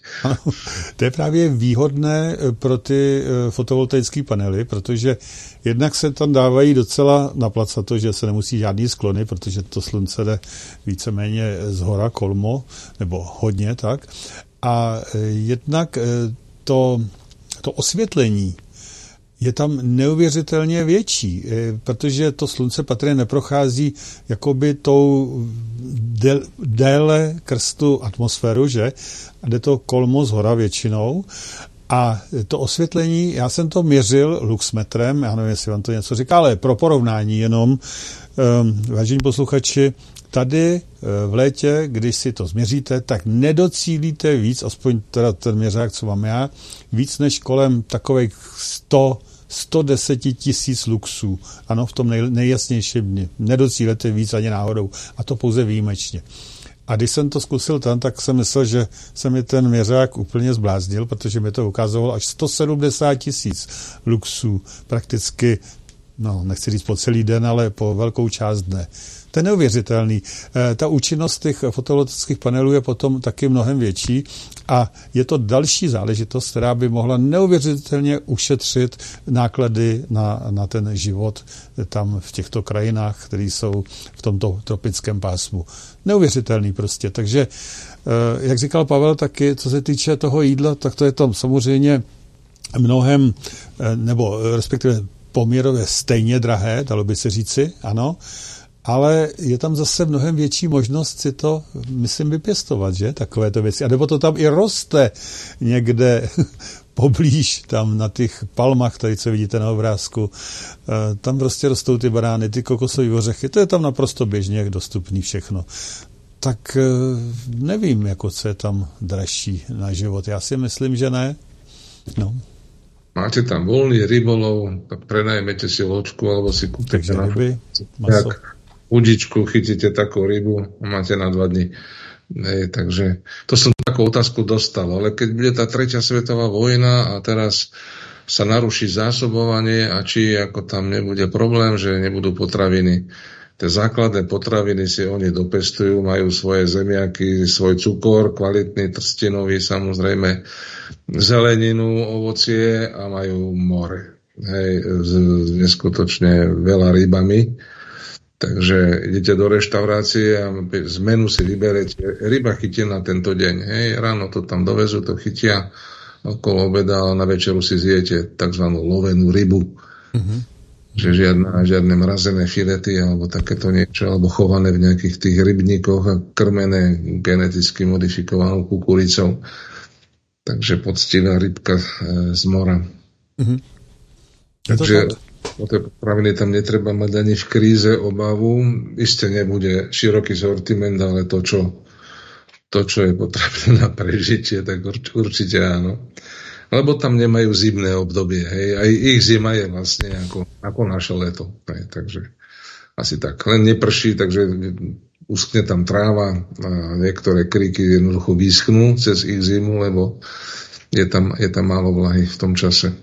No ale to zase eh, kolikrát nepletí o tom vnitrozemí. Jo? Tam podstatně víc prší právě proto, jak ty, jak ty eh, jak bych to řekl, ten teplý eh, vítr jde od toho moře, nebo studený, respektive studený vlhký vítr nad uh, tou pevninou se zahřeje, ano, začne stoupat nahoru a nahoře, jak je chladno, no tak to tam spadne. Je zajímavý, že uh, jsme to tam zažili taky kolikrát, že právě uprostřed ostrova prší, ale po okrajích ty pláže a tam všechno, tam je prakticky pořád, pořád pěkně.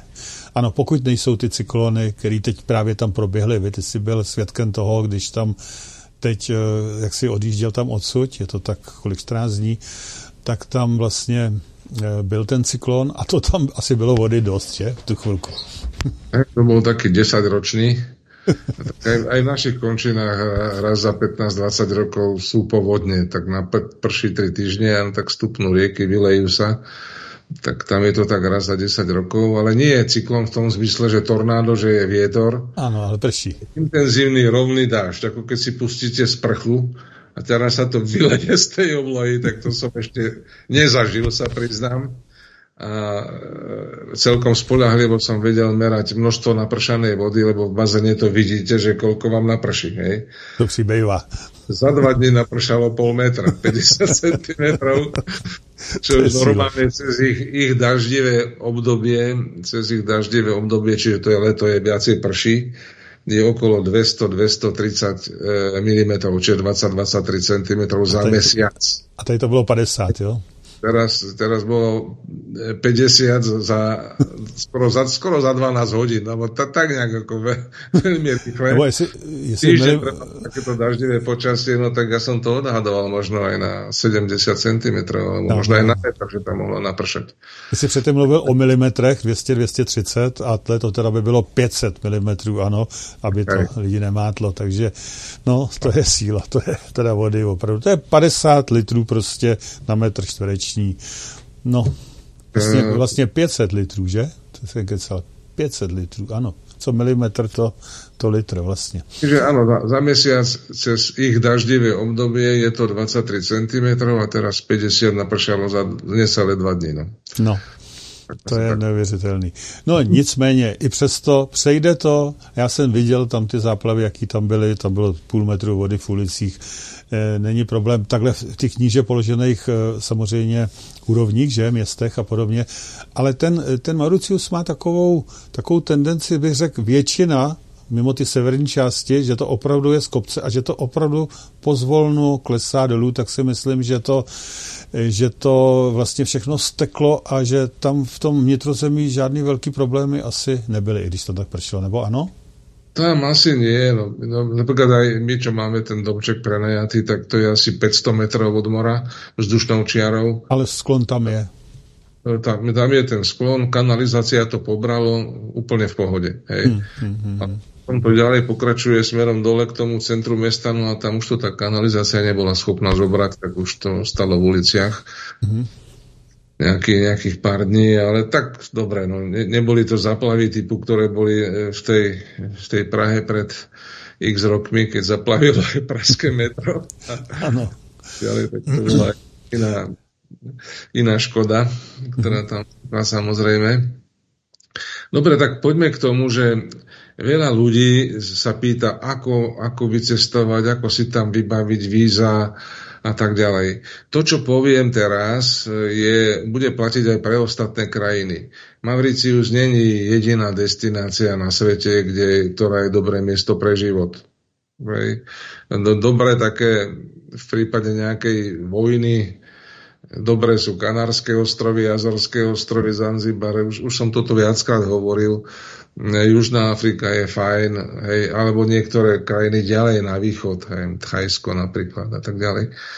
Takže, ale nám sa Mauricius páči, je tam bezpečno, to znamená, nie sú tam nejaké, tvrdo tam potlačili v minulosti drogy, hej, to znamená, to sa tam akože prísne sleduje je tam dosť kamerových systémov na tých cestách a radarov, ktoré merajú rýchlosť, takže rýchlosť určite treba dodržiavať na autách.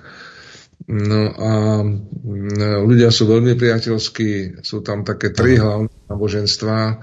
Najrozšírenejšie je hinduizmus, to je také mierumilovné náboženstvo, druhé najrozšírenejšie je kresťanstvo a tretí je islám a ešte je tam dosť silná čínska komunita v tých mestách, tak aj takéto, teraz neviem presne, ak sa volá čínske náboženstvo, ale neviem, či to je šintoizmus alebo takéto niečo, takže nemajú medzi sebou nejaké problémy historicky tieto náboženstva. Ľudia sú priateľskí, usmievajú sa, oslovia vás, pomôžu, pomôžu vám. Áno Mm, ne, nedívajú sa na nás cez prsty, iba naopak. Berú nás ako, že sme niečo viac. Hej. Ešte raz, biela pokožka je taká vstupenka všade, hej. takže akože fajn, hej. Netvrdím, že sa tam nemôže vyskytnúť nejaký vagabund, ktorý, ja neviem, čo vás tiež môže prepadnúť, to je všade, všade vo svete, tomu sa nedá zabrániť, ale Jinak je to tam celé bezpečné, velmi ano, bezpečné. Já se právě proto velmi divím tomu, že tam vznikají takovéto přísně střežené rezorty, jo, které tam jsou osnatými drátami, prostě je to tam všechno celkem eh, takto zabezpečený. Eh, já nevím, není to nějaká taková, já nevím, nadbytečná záležitost, protože ty lidi tam asi nemají zájem někoho okrát, přepadnout nebo cokoliv.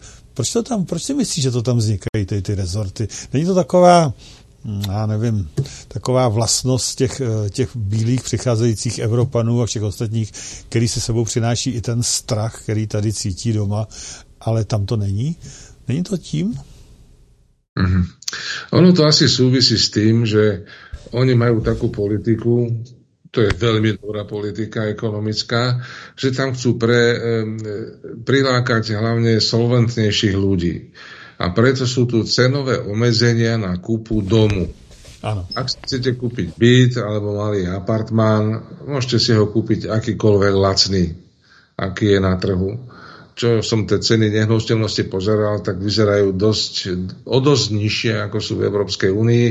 Čo sa týka kvality stavieb, neviem to posúdiť. Hej. Tady u nás tie domy majú aj iné technológie, vykorovanie a hrubšie múry a zateplenie a lepšie okna.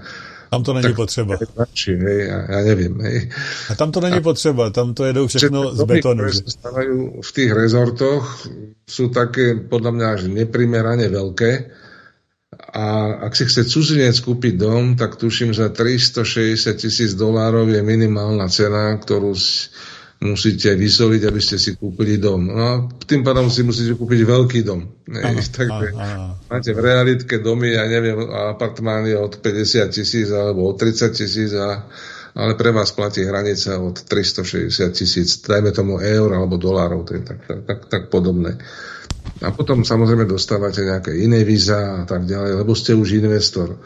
Teraz teda tam stiahuje už pomerne veľa ľudí, no a tí tam žijú, kúpujú, tak do štátu plinie DPH, je tam 15% na DPH. Na všetko? Hej, sa stavia, sa roztáča ekonomika, hej, k týmto ľuďom, čo, si, čo sa tam usadili natrvalo, alebo prechodne chodia návštevy, aj ku nám chodí návštev a to mám návštevy, to máme len prenajatý dom, tak zase príde turista, nechá tu peniaze a jednoducho ekonomika narastá, domáci sú spokojní, všetko je v poriadku. Jak to vyzerá v Európskej únii? Prísne strežený Schengen sa nekoná, pustíme sem všelijakých vagabundov, nikto to neeviduje a ešte ich platíme za nič. Áno. Jak toto dlho môže vydržať?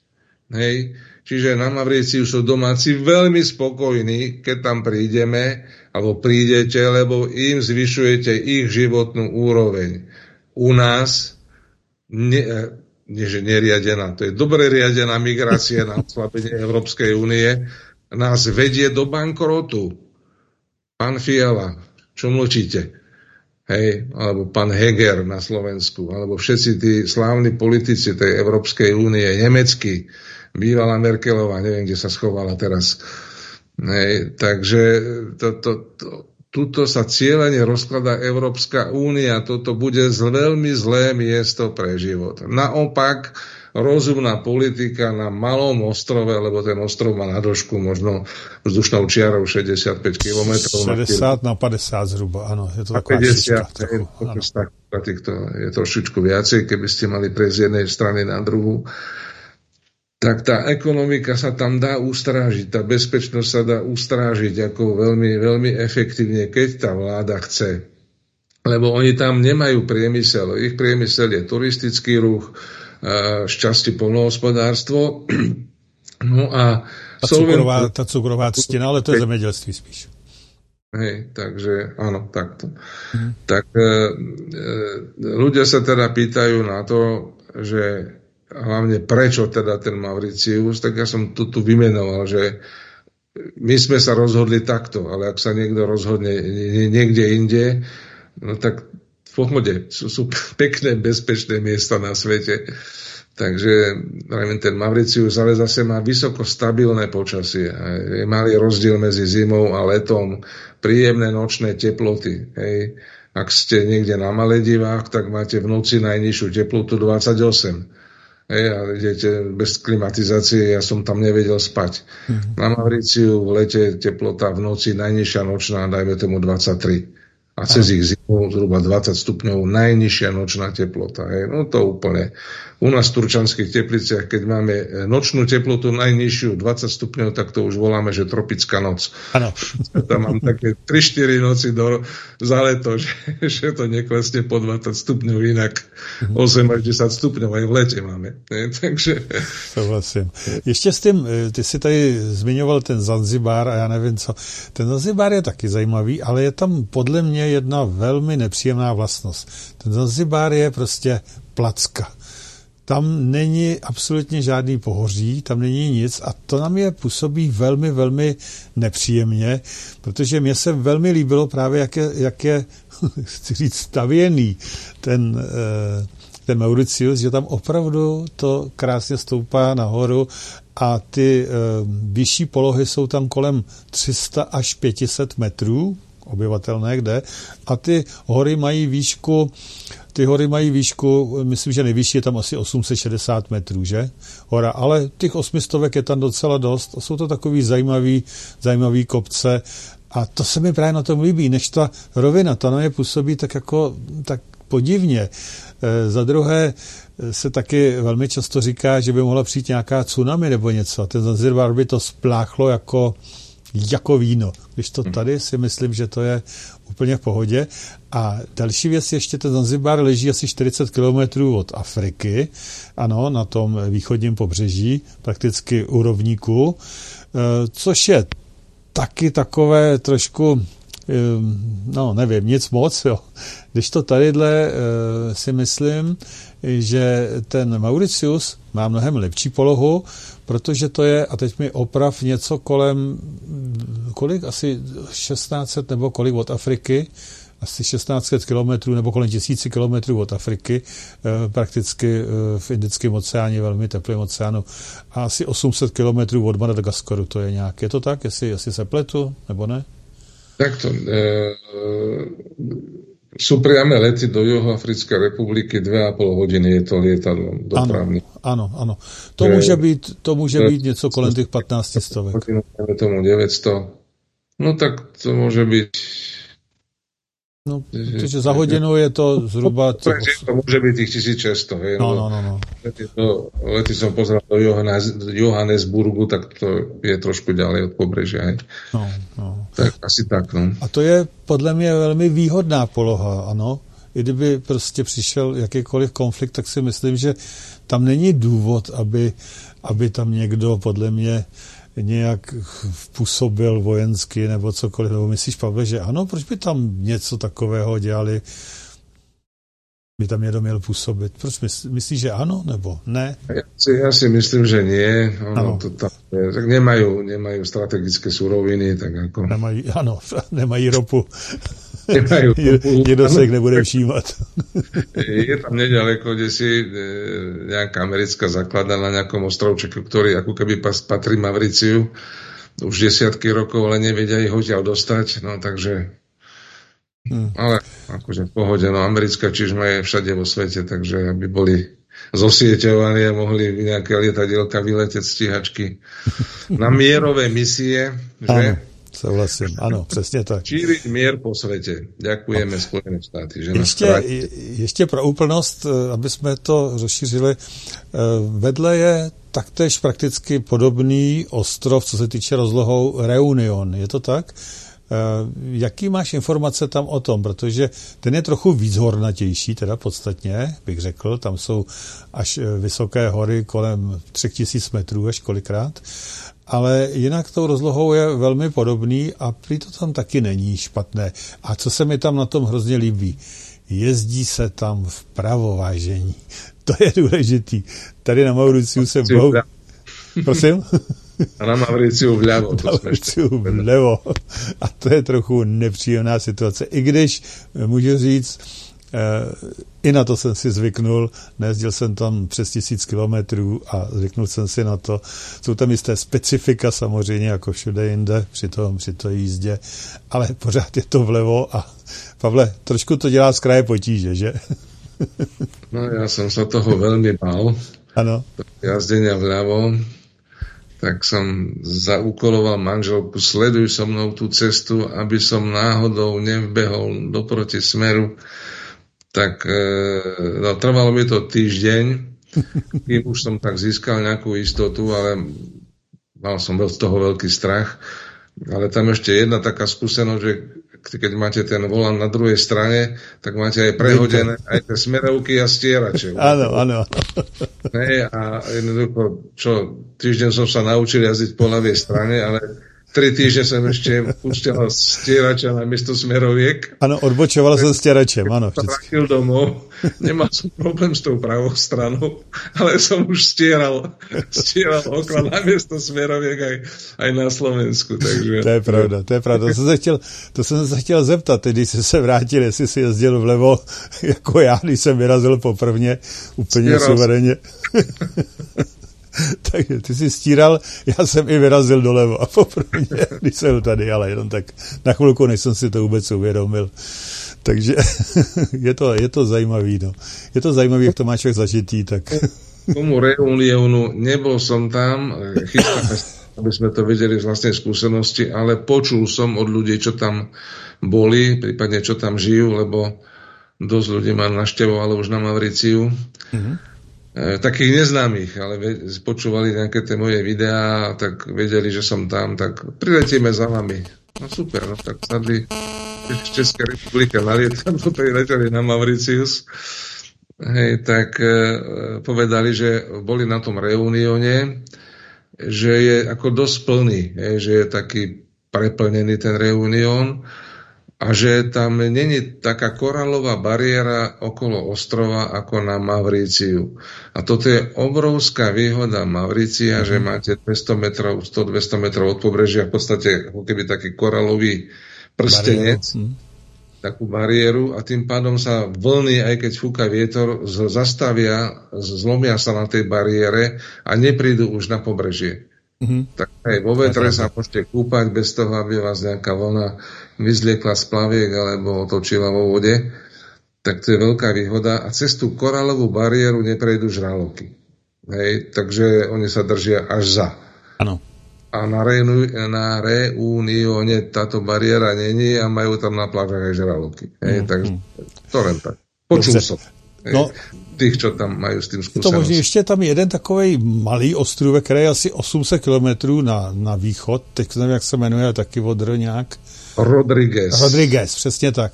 Ten je podstatně menší, patří taky k Mauriciu a koukal jsem na to, no nevím, jaký by to tam bylo, ale teď tu máme telefon, volá posluchačka, takže vezmeme taky telefon do vysílání. Hezký večer. Prosím, můžete se ptát. Já bych se chtěla zeptat pana Lutáka, eh, jaké jsou náklady, vlastně, kdyby tam člověk, znají, který je znalý teda angličtiny, chtěl jet eh, a pronajat si teda ten dům, dům nějaký třeba na 6 měsíců. Jo, jaký jsou měsíční náklady pro normálního běžného českého člověka? Uh, to je Takhle, teď jde, my jsme se o tom bavili už trošičku, vy jste asi neposlouchala od začátku, nebo ano? Od začátku úplně ne, no. No, no a teď v té druhé části jsme se o tom bavili. E, můžete si to zjistit i sama na stránkách na internet, dneska internet, můžete si to zjistit, když no, dáte... já bych to chtěla slyšet od pana Luktáka, já na tom, na té to... Wikipedii nic není. Kolik já to, platí to, za ten, já to povím. To, No, domeček, to je trochu větší domeček, no povídej, Pavle. Jsme o tom, no, tak já nevím, já jsem tam nebyla, tak se ho chci zeptat, jaký jsou ty náklady. No, helejte, teď jde o to, jestli chcete si pronajmout domek, dům, anebo jestli vám stačí nějaký byt. To je diametrální no, rozdíl. No, tak jako to, já nevím pro tři lidi. No, to stačí ten byt kolikrát, no. Dobře, Pavle, no. povídej. Vysvetlím. V prvom rade tam treba priletieť. Prosím? Cena letenky, podľa toho, ktorou trasou letíte, môžete letieť cez Paríž, cez Dubaj, Turkish Airlines, cez Istanbul. Je to niekde ekonomická trieda, spiatočná letenka od 700 do 900 eur v ekonomickej triede. Hej, spiatočná letenka. Myslím si, že to není až také drahé my, my skúšame tie rôzne trasy, tak sme leteli Viedeň, Dubaj, teraz sme leteli Budapešť, Dubaj a z Dubaja na Mauricius, tam sa prestupuje v Dubaji, čiže nejakých 6 hodín do Dubaja, 6,5 z Dubaja na Mauricius. Teraz poletíme mm, Budapešť, Paríž a tam sa prestupuje na priamy let z Paríža na, na Mauricius. Toto je najlacnejší let, paradoxne. Áno. Tak zistíme, že čo? To je okolo tých 700 eur, keď to není v akcii. Hej, ešte aj akciové letenky všelijaké a tak ďalej. To je jeden náklad. E, o životných nákladoch sme sa rozprávali, to znamená, e, potraviny sú v priemere trošku ako v, lacnejšie ako v Európskej únii, podľa toho, že čo, ovocie je tam výrazne lacnejšie, ale keď si chcete kúpiť kyslé úhorky z Nemecka, tak stoja 4 eurá. No tak dobre, keď sa niečo doveze z Nemecka, no tak to bude drahšie. A nedá sa tam sehnať? Lebo je tam výrazne lacnejší napríklad chlieb. Maslo tak podobné, jak, jak v našich končinách. Já jenom chci říct, nedá se tam sehnat dost dobře, nesehnali jsme tam tvaroh pro koho, pro hospodyníky, nebo kteří by chtěli něco pec tvarohu. Prostě tvaroh tam není, to jsme tam vůbec nesehnali. No, Aj, to sme sa potom nepídili, ale manželka má rada polievky a nevedela tam kúpiť petržel. No, to taky, no. Jedine vypestovať, áno. To, to neviem, ale máte tam všetko a kopec druhý, zeleniny, ktorú u nás ani sa nedováža, tak sme sa kúkali na tie exotické tvary, ani nevieme, ako sa to volá a jak sa to vlastne je. Hej. Ano, Takže e, strava v reštaurácii je lacnejšia ako v Európskej únii, v Čechách a na Slovensku. Dovolím si povedať, že výrazne lacnejšia a dokonca väčšie porcie, výrazne väčšie porcie tam dávajú. Takže asi tak. Ja som veľký jedák, ale ako, mal som to problém zjesť. Hej nejaké tú stravu. A teraz e, e, ďalšia položka je to bývanie. A to už, e, keď tam idú traja ľudia, tak vám stačí možno nejaký, e, nejaké dve izby, kuchynka, hej, štyri postele alebo dve postele v jednej izbe a tak ďalej. Keď chceme byť takí, že skromnejší, e, v, v takých normálnych československých veľkostiach tých spálni a tých izieb, tak, e, tak vás to vyjde, dajme tomu, 30-40 e, eur na jeden deň, hej, alebo aj 10 eur na osobu a deň. To je podľa mňa výrazne menej ako nejaké ubytovanie na súkromí v Čechách alebo na Slovensku. Hej. Isté, keď si chcete prenajať luxusný nový apartmán alebo veľký dom, no tak tá horná hranica toho prenajmu ani není stanovená. Hej. Takže dobre, ale zase tam príde viacej ľudí. My sme si napríklad ten dom, čo máme, zobrali trošku väčší, aby to bolo pre širšiu rodinu, keby bolo zle a máme to dve rodiny prenajaté, čiže tie náklady si delíme napríklad, hej. Takže sú to nejaké tri spálne, 6 lôžok, aj obývačka, veľká kuchyňa, bazén a tak ďalej. Hej. Takže pozor, je to o 50-60% nižšia cena za ten prenájom, ako sa za takýto dom platí v Európskej únii, vrátane Slovenska a Českej republiky. Takže ak by sa to prepočítalo na osobu pri obsadenosti 6 osôb, tak to zase to je nejaké, nejaké neprimerané, dokonca až lacné. Hej. Ak sme tam treba len dvaja alebo niečo, no tak keď matematicky počítali, tak to vychodí vyššie. Samozrejme, my, tie dve rodiny, sme podnikateľi a my tam máme podnikateľské zámery, všelijaké. Hej, takže, mm, no, tak e, to není len tam, že, že budeme schovaní za bukom, ale snažíme sa to využiť, keď sa ide do sveta, niečo aj na nejaké obchodné účely, tak aby to bolo spojené príjemné s užitočným, takže celkom tam aj to tvrdo pracujeme z toho Mavricia. Výhoda, že sú tam, že sú tam nové siete, je tam rýchly internet, kvalitné spojenie, robili sme však vysielania, živé z Mauricia a bolo to bez problémov. toto spojenie. Uh-huh. Potom sú náklady, treba, keď ozaj máte dom, napríklad aj s bazénom alebo nejakou záhradou, no tak si ešte no, musíte platiť aj ten servis, že príde nejaká bazénová firma a vám to vyčistí dvakrát za týždeň alebo nejakí záhradníci a tak ďalej. Tak to sú náklady, ja neviem, na tieto dve firmy odhadom 150 eur mesačne, ale už som sa dohodol s majiteľom, že pokiaľ tam budeme, tak nepotrebujeme ani bazénovú firmu, ani zahradníka, lebo si to vieme spraviť sami. Presne tak, súhlasím. Takže tady jde o... Vieme spraviť sami. Manželku baví zahradka, keď sa kúkame, ja zase pestujem trávnik, keď sa kúkam na to, jak to tam oni krvavia ten trávnik, tak spravím sám a lepšie. Hej. Takže Áno, súhlasím. to platiť. Ale pokud jeden k konkrétním cenám, eh, já nevím, jestli to chci říci, kolik tam stojí takový velký dům, skutečně nový velký dům eh, v tom v tom rezortu, eh, prostě zabezpečený všechno, tak to může říct? Môžem to, môžem to povedať. E, taký nový veľký dom s bazénom bez tých servisov a bez nákladov na elektriky a na vodu asi tak okolo 1500 eur mesačne. Mm-hmm, mm-hmm, jasne. Ozaj nový veľký dom. Ano. Což vychází zhruba něco přes 30 tisíc měsíčně, ano. Řekněme tak. na koruny, ano. Boli sme aj v Španielsku e, pred e, vyše rokom, e, tesne pred tou špeciálnou vojenskou operáciou a takýto dom v Španielsku bolo za tak minimálně 3,5 tisíc eur. Hmm, tak Hej, že... Jsme to. A já jenom si říci, že vím o tom a právě je možný tady i si to uh, zjistit uh, na internetu, když se kouknete na ty různý um, prostě tam ty agentury, které to tam um, pronajímají, nebo respektive zřizujou, nebo zařizujou ten pronájem, a takový byt, nebo i takový, já nevím, jak, jak se to nazývá, prostě, který má třeba, řekněme, dvě ložnice, nějaký tu společný kuchyni a nějaký ten bazének a podobně, ten tam být nemusí, ale i když tam je, no tak eh, v určitých případech vychází skutečně přepočtu na naše koruny tak kolem 10 až 14 tisíc měsíčně.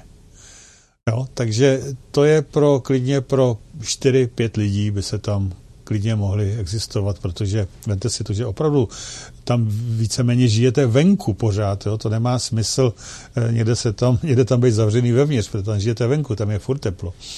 Takže to není tak hrozný. Vemte si to, kolik to stojí tady u nás. To kolikrát někdy stojí jenom eh, platba za elektřinu a plyn, takovéto peníze. Takže to je, v celku, to je v celku jednoduché. A opravdu to tam tak lze. A není to zase tak úplně špatný. Myslím si, že tady mnoho lidí žije v horších podmínkách, než který tam nabízí za tuhle tu e, cenu. To znamená těch 10, řekněme, až těch 14 tisíc. Není to o nic horší, věřím tomu. Pavle, máš taky takové zkušenosti? Koukal jsi potom tam, nebo ne, když se na to posluchačka ptala? Počujem teraz. Po, po, těchto, po těchto takových lidových, řeklo by e, se, ubytování nebo bytech nebo nějaký takovýto pronájmy. Dokonca to tak za, za nami samo chodí. Išli sme s kolegom e, pešo po ulici, lebo kolega teda, e, kde sme mohli, teda ma ťahal pešo, lebo... Áno, áno, on rád, rád chodí. No, tisíc krokov za deň, no tak ako ja už som so škripajúcimi zubami s mojimi kilami najvyššie tam fúčal za ním. A keď ano. idete pešo, tak vám zastavia domáci, že či nechcete odviesť. No tak nám taký jeden zastavil a že aj on prenajíma, keď sa pýtal slovo, dalo slovo, že čo sme, kde sme, tak nám ukázal zase jeho, jeho dom a prenájom. Veľmi pekný, e, útulne zariadený za veľmi dobrú cenu. Hej. Také, no ak by som to povedal, pre štyroch ľudí 500 eur mesačne. Ja som niekedy 10 rokov dozadu, keď som pracoval v Bratislave, mal prenajatú garzonku 35 metrov štvorcových za 500 eur. No. Garzonku, hej, v panelách. Takže to je ste mali dve, dve spálne, dve kúpeľne, obývačku, kuchyňu, bazénik za 500 eur. Hej, pre 4 osoby. Tak veda. Asi tak. Takže tak sa... Ak môžem. Áno, povídej. E, toto je len, že my čo si dáme, keď sme tam, ale my aj čo si dostávame. A to, čo dostávate a čo si človek e, neuvedomí, to sú e, nespochybniteľné zdravotné benefity. Čo, čo tým myslím? Väčšinou sú ľudia nadstavení, čest výnimkám, že idem na týždeň až dva k moru. Niekde, do Grecka, do Chorvátska a tak ďalej. Zmeniť to prostredie a ísť k moru na týždeň, na dva, to je tak pre ten organizmus dozaj stres. Hej, je to málo. Hej, nedaj Bože, ak človek letí na týždeň, ja neviem, do Thajska, no tak to sa len tri dni spamätávate z cesty a už cestujete domov. Hej. Ale keď ste niekde mesiac minimálne, dva alebo tri, alebo ako pani povedala, že pol roka, a, a dáte si trošku nejaký program, že aspoň dve hodinky denne budete plávať, e, treba v tom mori, tak, tak sa vám výrazne zlepšia pohybové schopnosti, dýchanie, všetko. Hej, môžem to sám na sebe povedať, lebo som mal pred tromi rokmi úraz, dve operácie, koleno, rameno a som sa nevedel spamätať z toho za dva roky.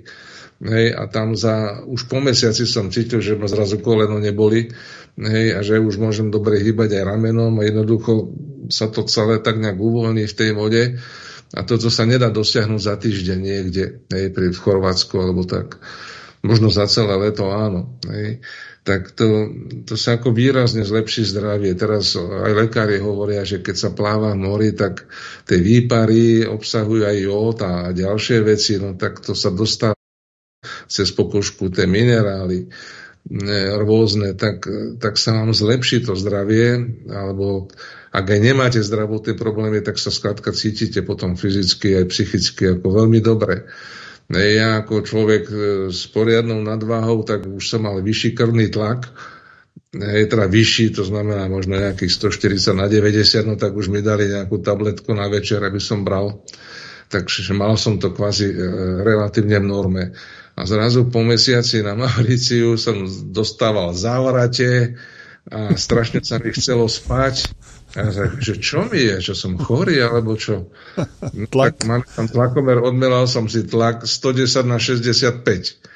tak potom to už bol na mňa, nikdy som taký nízky tlak nemal, tak som musel vysadiť tie tabletky, aby sa mi to dvihlo. Áno, áno, presne tak. Takže z vás potom aj taký ten tichý stres, ktorý každý má, keď si pozrie televízne noviny a tieto naše politické ksichty, tak to sa na nás lepí taká, také tie obavy a takéto to rozšlenie. Ano, a to tam, to tam jste o toho, cítíte, že jste o toho dění nepříjemného, negativního dál taky a opravdu to na vás působí velmi pozitivně. Já co mi říct ohledně těch zdravotních potíží, tak velmi významně opravdu se tam e, vylepšují takové ty takové ty pohybové, skutečně, pohybové problémy, které tam vznikají klouby a podobně samozřejmě, protože to moře je tam teplé, vid, Pavle, tam je 28, 30 stupňů moře. No. 30 stupňů v 30, 30 stupňů, moře krásně čisté, fakt nádherné, do zelena voda, no krásný, nádherný. A e, hlavně, pokud má někdo potíže třeba, nevím, e, s pokožkou, e, s kůží, jo, nějaký třeba takové lupenky nebo nějaký takovéto záležitosti nebo, nebo tak, e, prostě to všechno tam, to všechno tam vymizí. Díky tomu, že se koupáte v té slané vodě, nebo lupenka asi přímo ne, jo, to je trochu jiná, ale takové, já nevím, různé fleky a jak se říká, různé ty nepříjemné záležitosti, co člověk má na kůži, tak to tam absolutně, absolutně vymizí. Máte ohromný příjem vitamínu B, že jo, ze sluníčka, opálíte se krásně, ne do ruda, ale opravdu krásně do hněda to hned jde, většinou teda, pokud to fakt nepřeženete. Takže vitamin B je velice dobrý, samozřejmě, a e, další takové a takové věci. Prostě má to tam velice pozitivní uh, účinky na, na zdraví a to nejenom e, fyzické, ale psychické zdraví, bych řekl taktéž. Ano? Hej, takže to sú také tie technické, te, technické veci, zdravotné benefity. Teraz e, veľa ľudí mi telefonovalo, že aj, aj som už na dôchodku, aj mám na to financie, ale neviem po anglicky, bojím sa cestovať. A skutočne veľa ľudí, treba žije muž sám, už je nejaký vdovec alebo, alebo vdova, a že by, lebo necestovali nikdy ináč tí ľudia ako iba s cestovnou kanceláriou. A je pravda, ak sa cestuje niekam ďalej a prestupuje sa na tých obrovských letiskách, ak, ak to niekto s tým nemá skúsenosť, tak sa tam jednoducho môže dobre zamotať. Môžu potvrdiť? Tak, tak máme v hlave taký nejaký plán, že by sme aj takýmto ľuďom možno vedeli pomôcť nejakým doprovodom alebo niečo, nech sa naučia trošku ako hýbať sa vo svete. To je veľmi dôležité. Ale potom už je to ako cez kopír. To už je jedno, či letíte do Ameriky, do Japonska, do Hongkongu, tak už všade platia nejaké tie tie pravidlá presunov e, cez tie letiska, hej, či, nájdené tých prípojných letov a, a tak ďalej a tak ďalej. Ano, to má svůj systém a e, Dubaj, přes který se tam letí a podle mě to je opravdu, jak jsem to koukal, asi opravdu nejlepší řešení, nejpohodlnější, ale e, není nejlevnější. Jo? Nechci říct, že je úplně nejdražší, ale není nejlevnější a ten Dubaj to je obrovský letiště, opravdu obrovský letiště a tam se ztratíte, jen to fikne, ale um, měl se z toho větší obavy. Ano, než nakonec to dopadlo velmi dobře a zpátky, když jsme letěli, tak už, tak už to bylo úplně, úplně bez problémů. To jen tak z naší zkušenosti. Co? Jako starý kozak. A Pavle, my dokedy vysíláme? No, my bychom měli končit, no. Ale můžeme přetáhnout, protože za, po nás už nikdo nejede, takže pokud ještě chceš, ešte niečo zdeliť podstatného? Ešte, ešte by som možno zo pár technických vecí, ale e, to, nie je toto priestor to do detailu, ako rozpitvávať a ani, ani, ani som to nemal v úmysle. Ale v prvom rade e, sú typy víz, keď chcete ísť na Mauriciu. Hej, my tam máme kvázi bezvízový, no bezvízový, je tam vízový styk, ale víza dostávate turistické pri prílete na Mavriciu, skratka vám tam dajú pečiatku do pasu, máte nárok na, do roka na 2x90 dní, ako keby na turistické víza, nikto od vás nič nevyžaduje, akorát platný pas a adresu. Hej, čiže keď tam chcete ísť, tak aby ste už mali zabezpečené nejaké ubytovanie nejakom penzióne, hoteliku alebo niekde. Hej, tak sa vypisuje sa taký vstupný formulár na letisku. Tí, ktorí tam chcú ostať dlhšie, aj pani povedala, že pol roka, tak pol roka teoreticky nemôžete ako keby byť v kuse. Hej. Pol roka to už je 6 mesiacov, to je 180 dní, tak to tí ľudia tak riešia, že je tam tie 3 mesiace, 90 dní, potom vyletí treba na ten reunión, to už je Európska únia, 3 hodinu letu. Opúšťate Mauricius, máte výstupnú pečiatku a vrátite sa naspäť a zase máte na rok na 90 dní. Hej. Tak, alebo môžete letieť na Seychelské ostrovy, to je 2,5 hodiny letu alebo do Južnej Afriky 2,5 hodiny letu. Skrátka, tak... Alebo opustit, na ten opustit, ten, opustit Mauriciu a nejbližší je opravdu ten Reunion, jo? to je kolik, to je asi 600 hodin.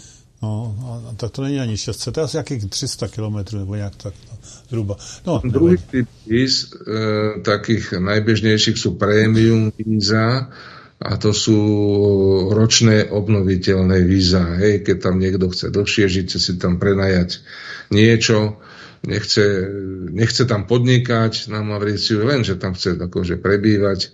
Vybavujete si ich cez internet a za, poznačte si stránku, keď si dáte do vyhľadávača Premium Visa Mauritius.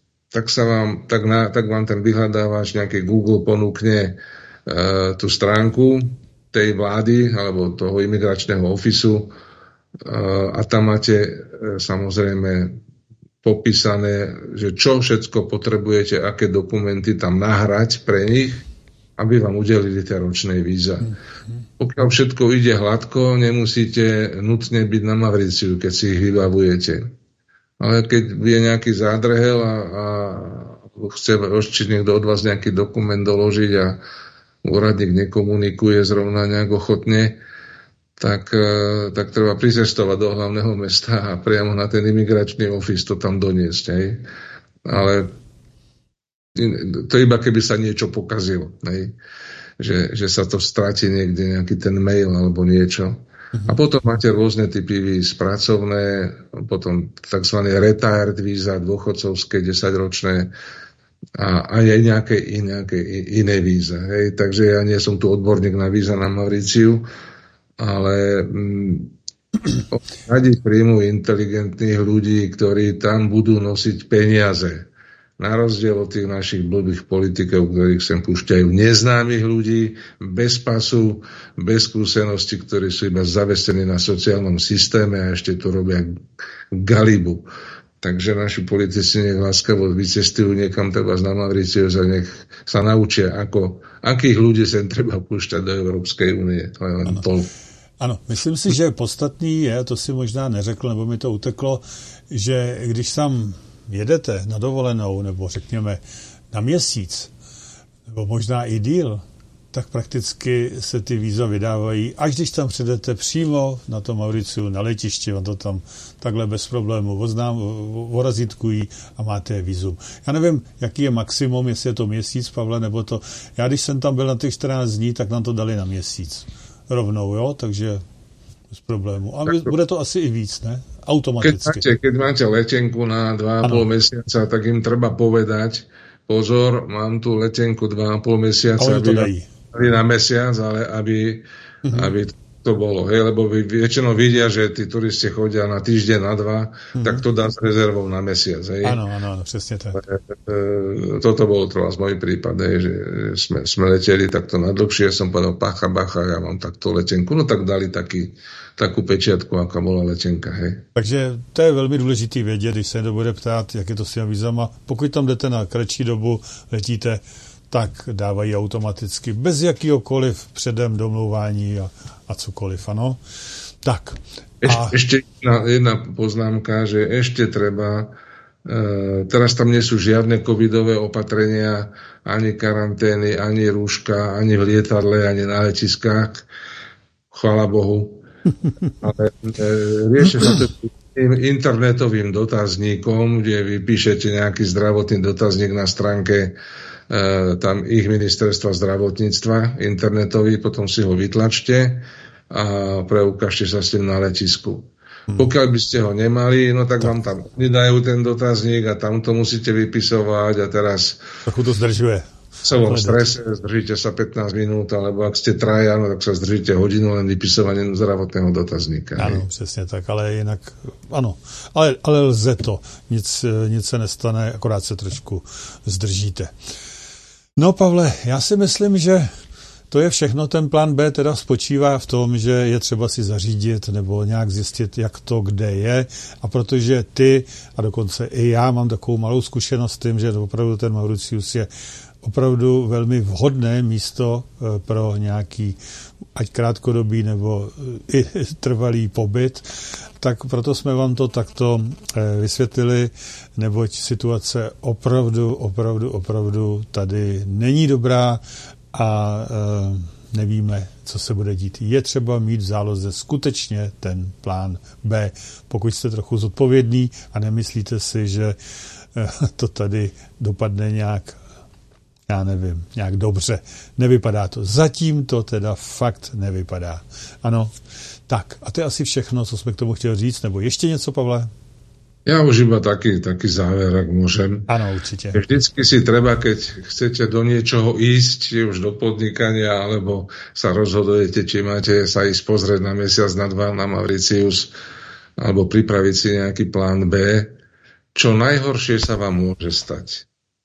A najhoršie sa vám môže stať to, že dáte pár peňazí na, na, na letenku a na nejaký pobyt na Mavriciu e, na pár týždňov alebo na pár mesiacov a potom sa rozjasní politická obloha, Putin a Biden si padnú do náručia a bude po vojne a všetci budú hovoriť, vidíš, vidíš, ja som hovoril, že to preháňaš a že si konšpirátor a všetko je v poriadku.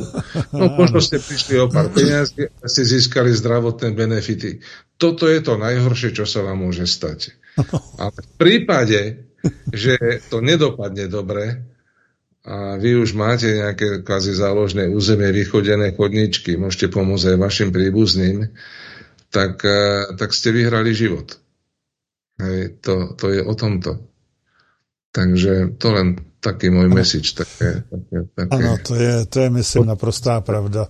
Ano, můžete si tam užít při nejhorším hezkou dovolenou a vrátíte se zpátky a řeknete si, no, tak jsem si aspoň užil dovolenou a získal ty různé benefity i zdravotní a podobně. Je to tak. Skutečně to tak je. Mohu opět potvrdit. Ale já jsem tam zároveň získal i mnoho zajímavých zkušeností a Vím, že opravdu je třeba takto v dnešní nelehké době se takto zkusit zabezpečit. Děkuji vám moc, vážení posluchači, za dnešní pořad. Děkuji samozřejmě, Pavle, moc tobě za krásné povídání. No, z kraje to nebylo moc hezký, protože to bylo takový dost pesimistický, takový nehezký, no ale taká je doba, no. Ale na závěr jsme tady dali krásný eh, návod, jak je možný si to všechno vylepšit. Děkuji moc, děkuji moc a těším se opět zase na setkání buď na Mauriciu, a nebo aspoň teda v tom dalším pořadu, řekněme za dva, za tři měsíce. Děkuji moc, mějte se moc hezky. Ahoj Pavle. Nashledanou. Dovidenia.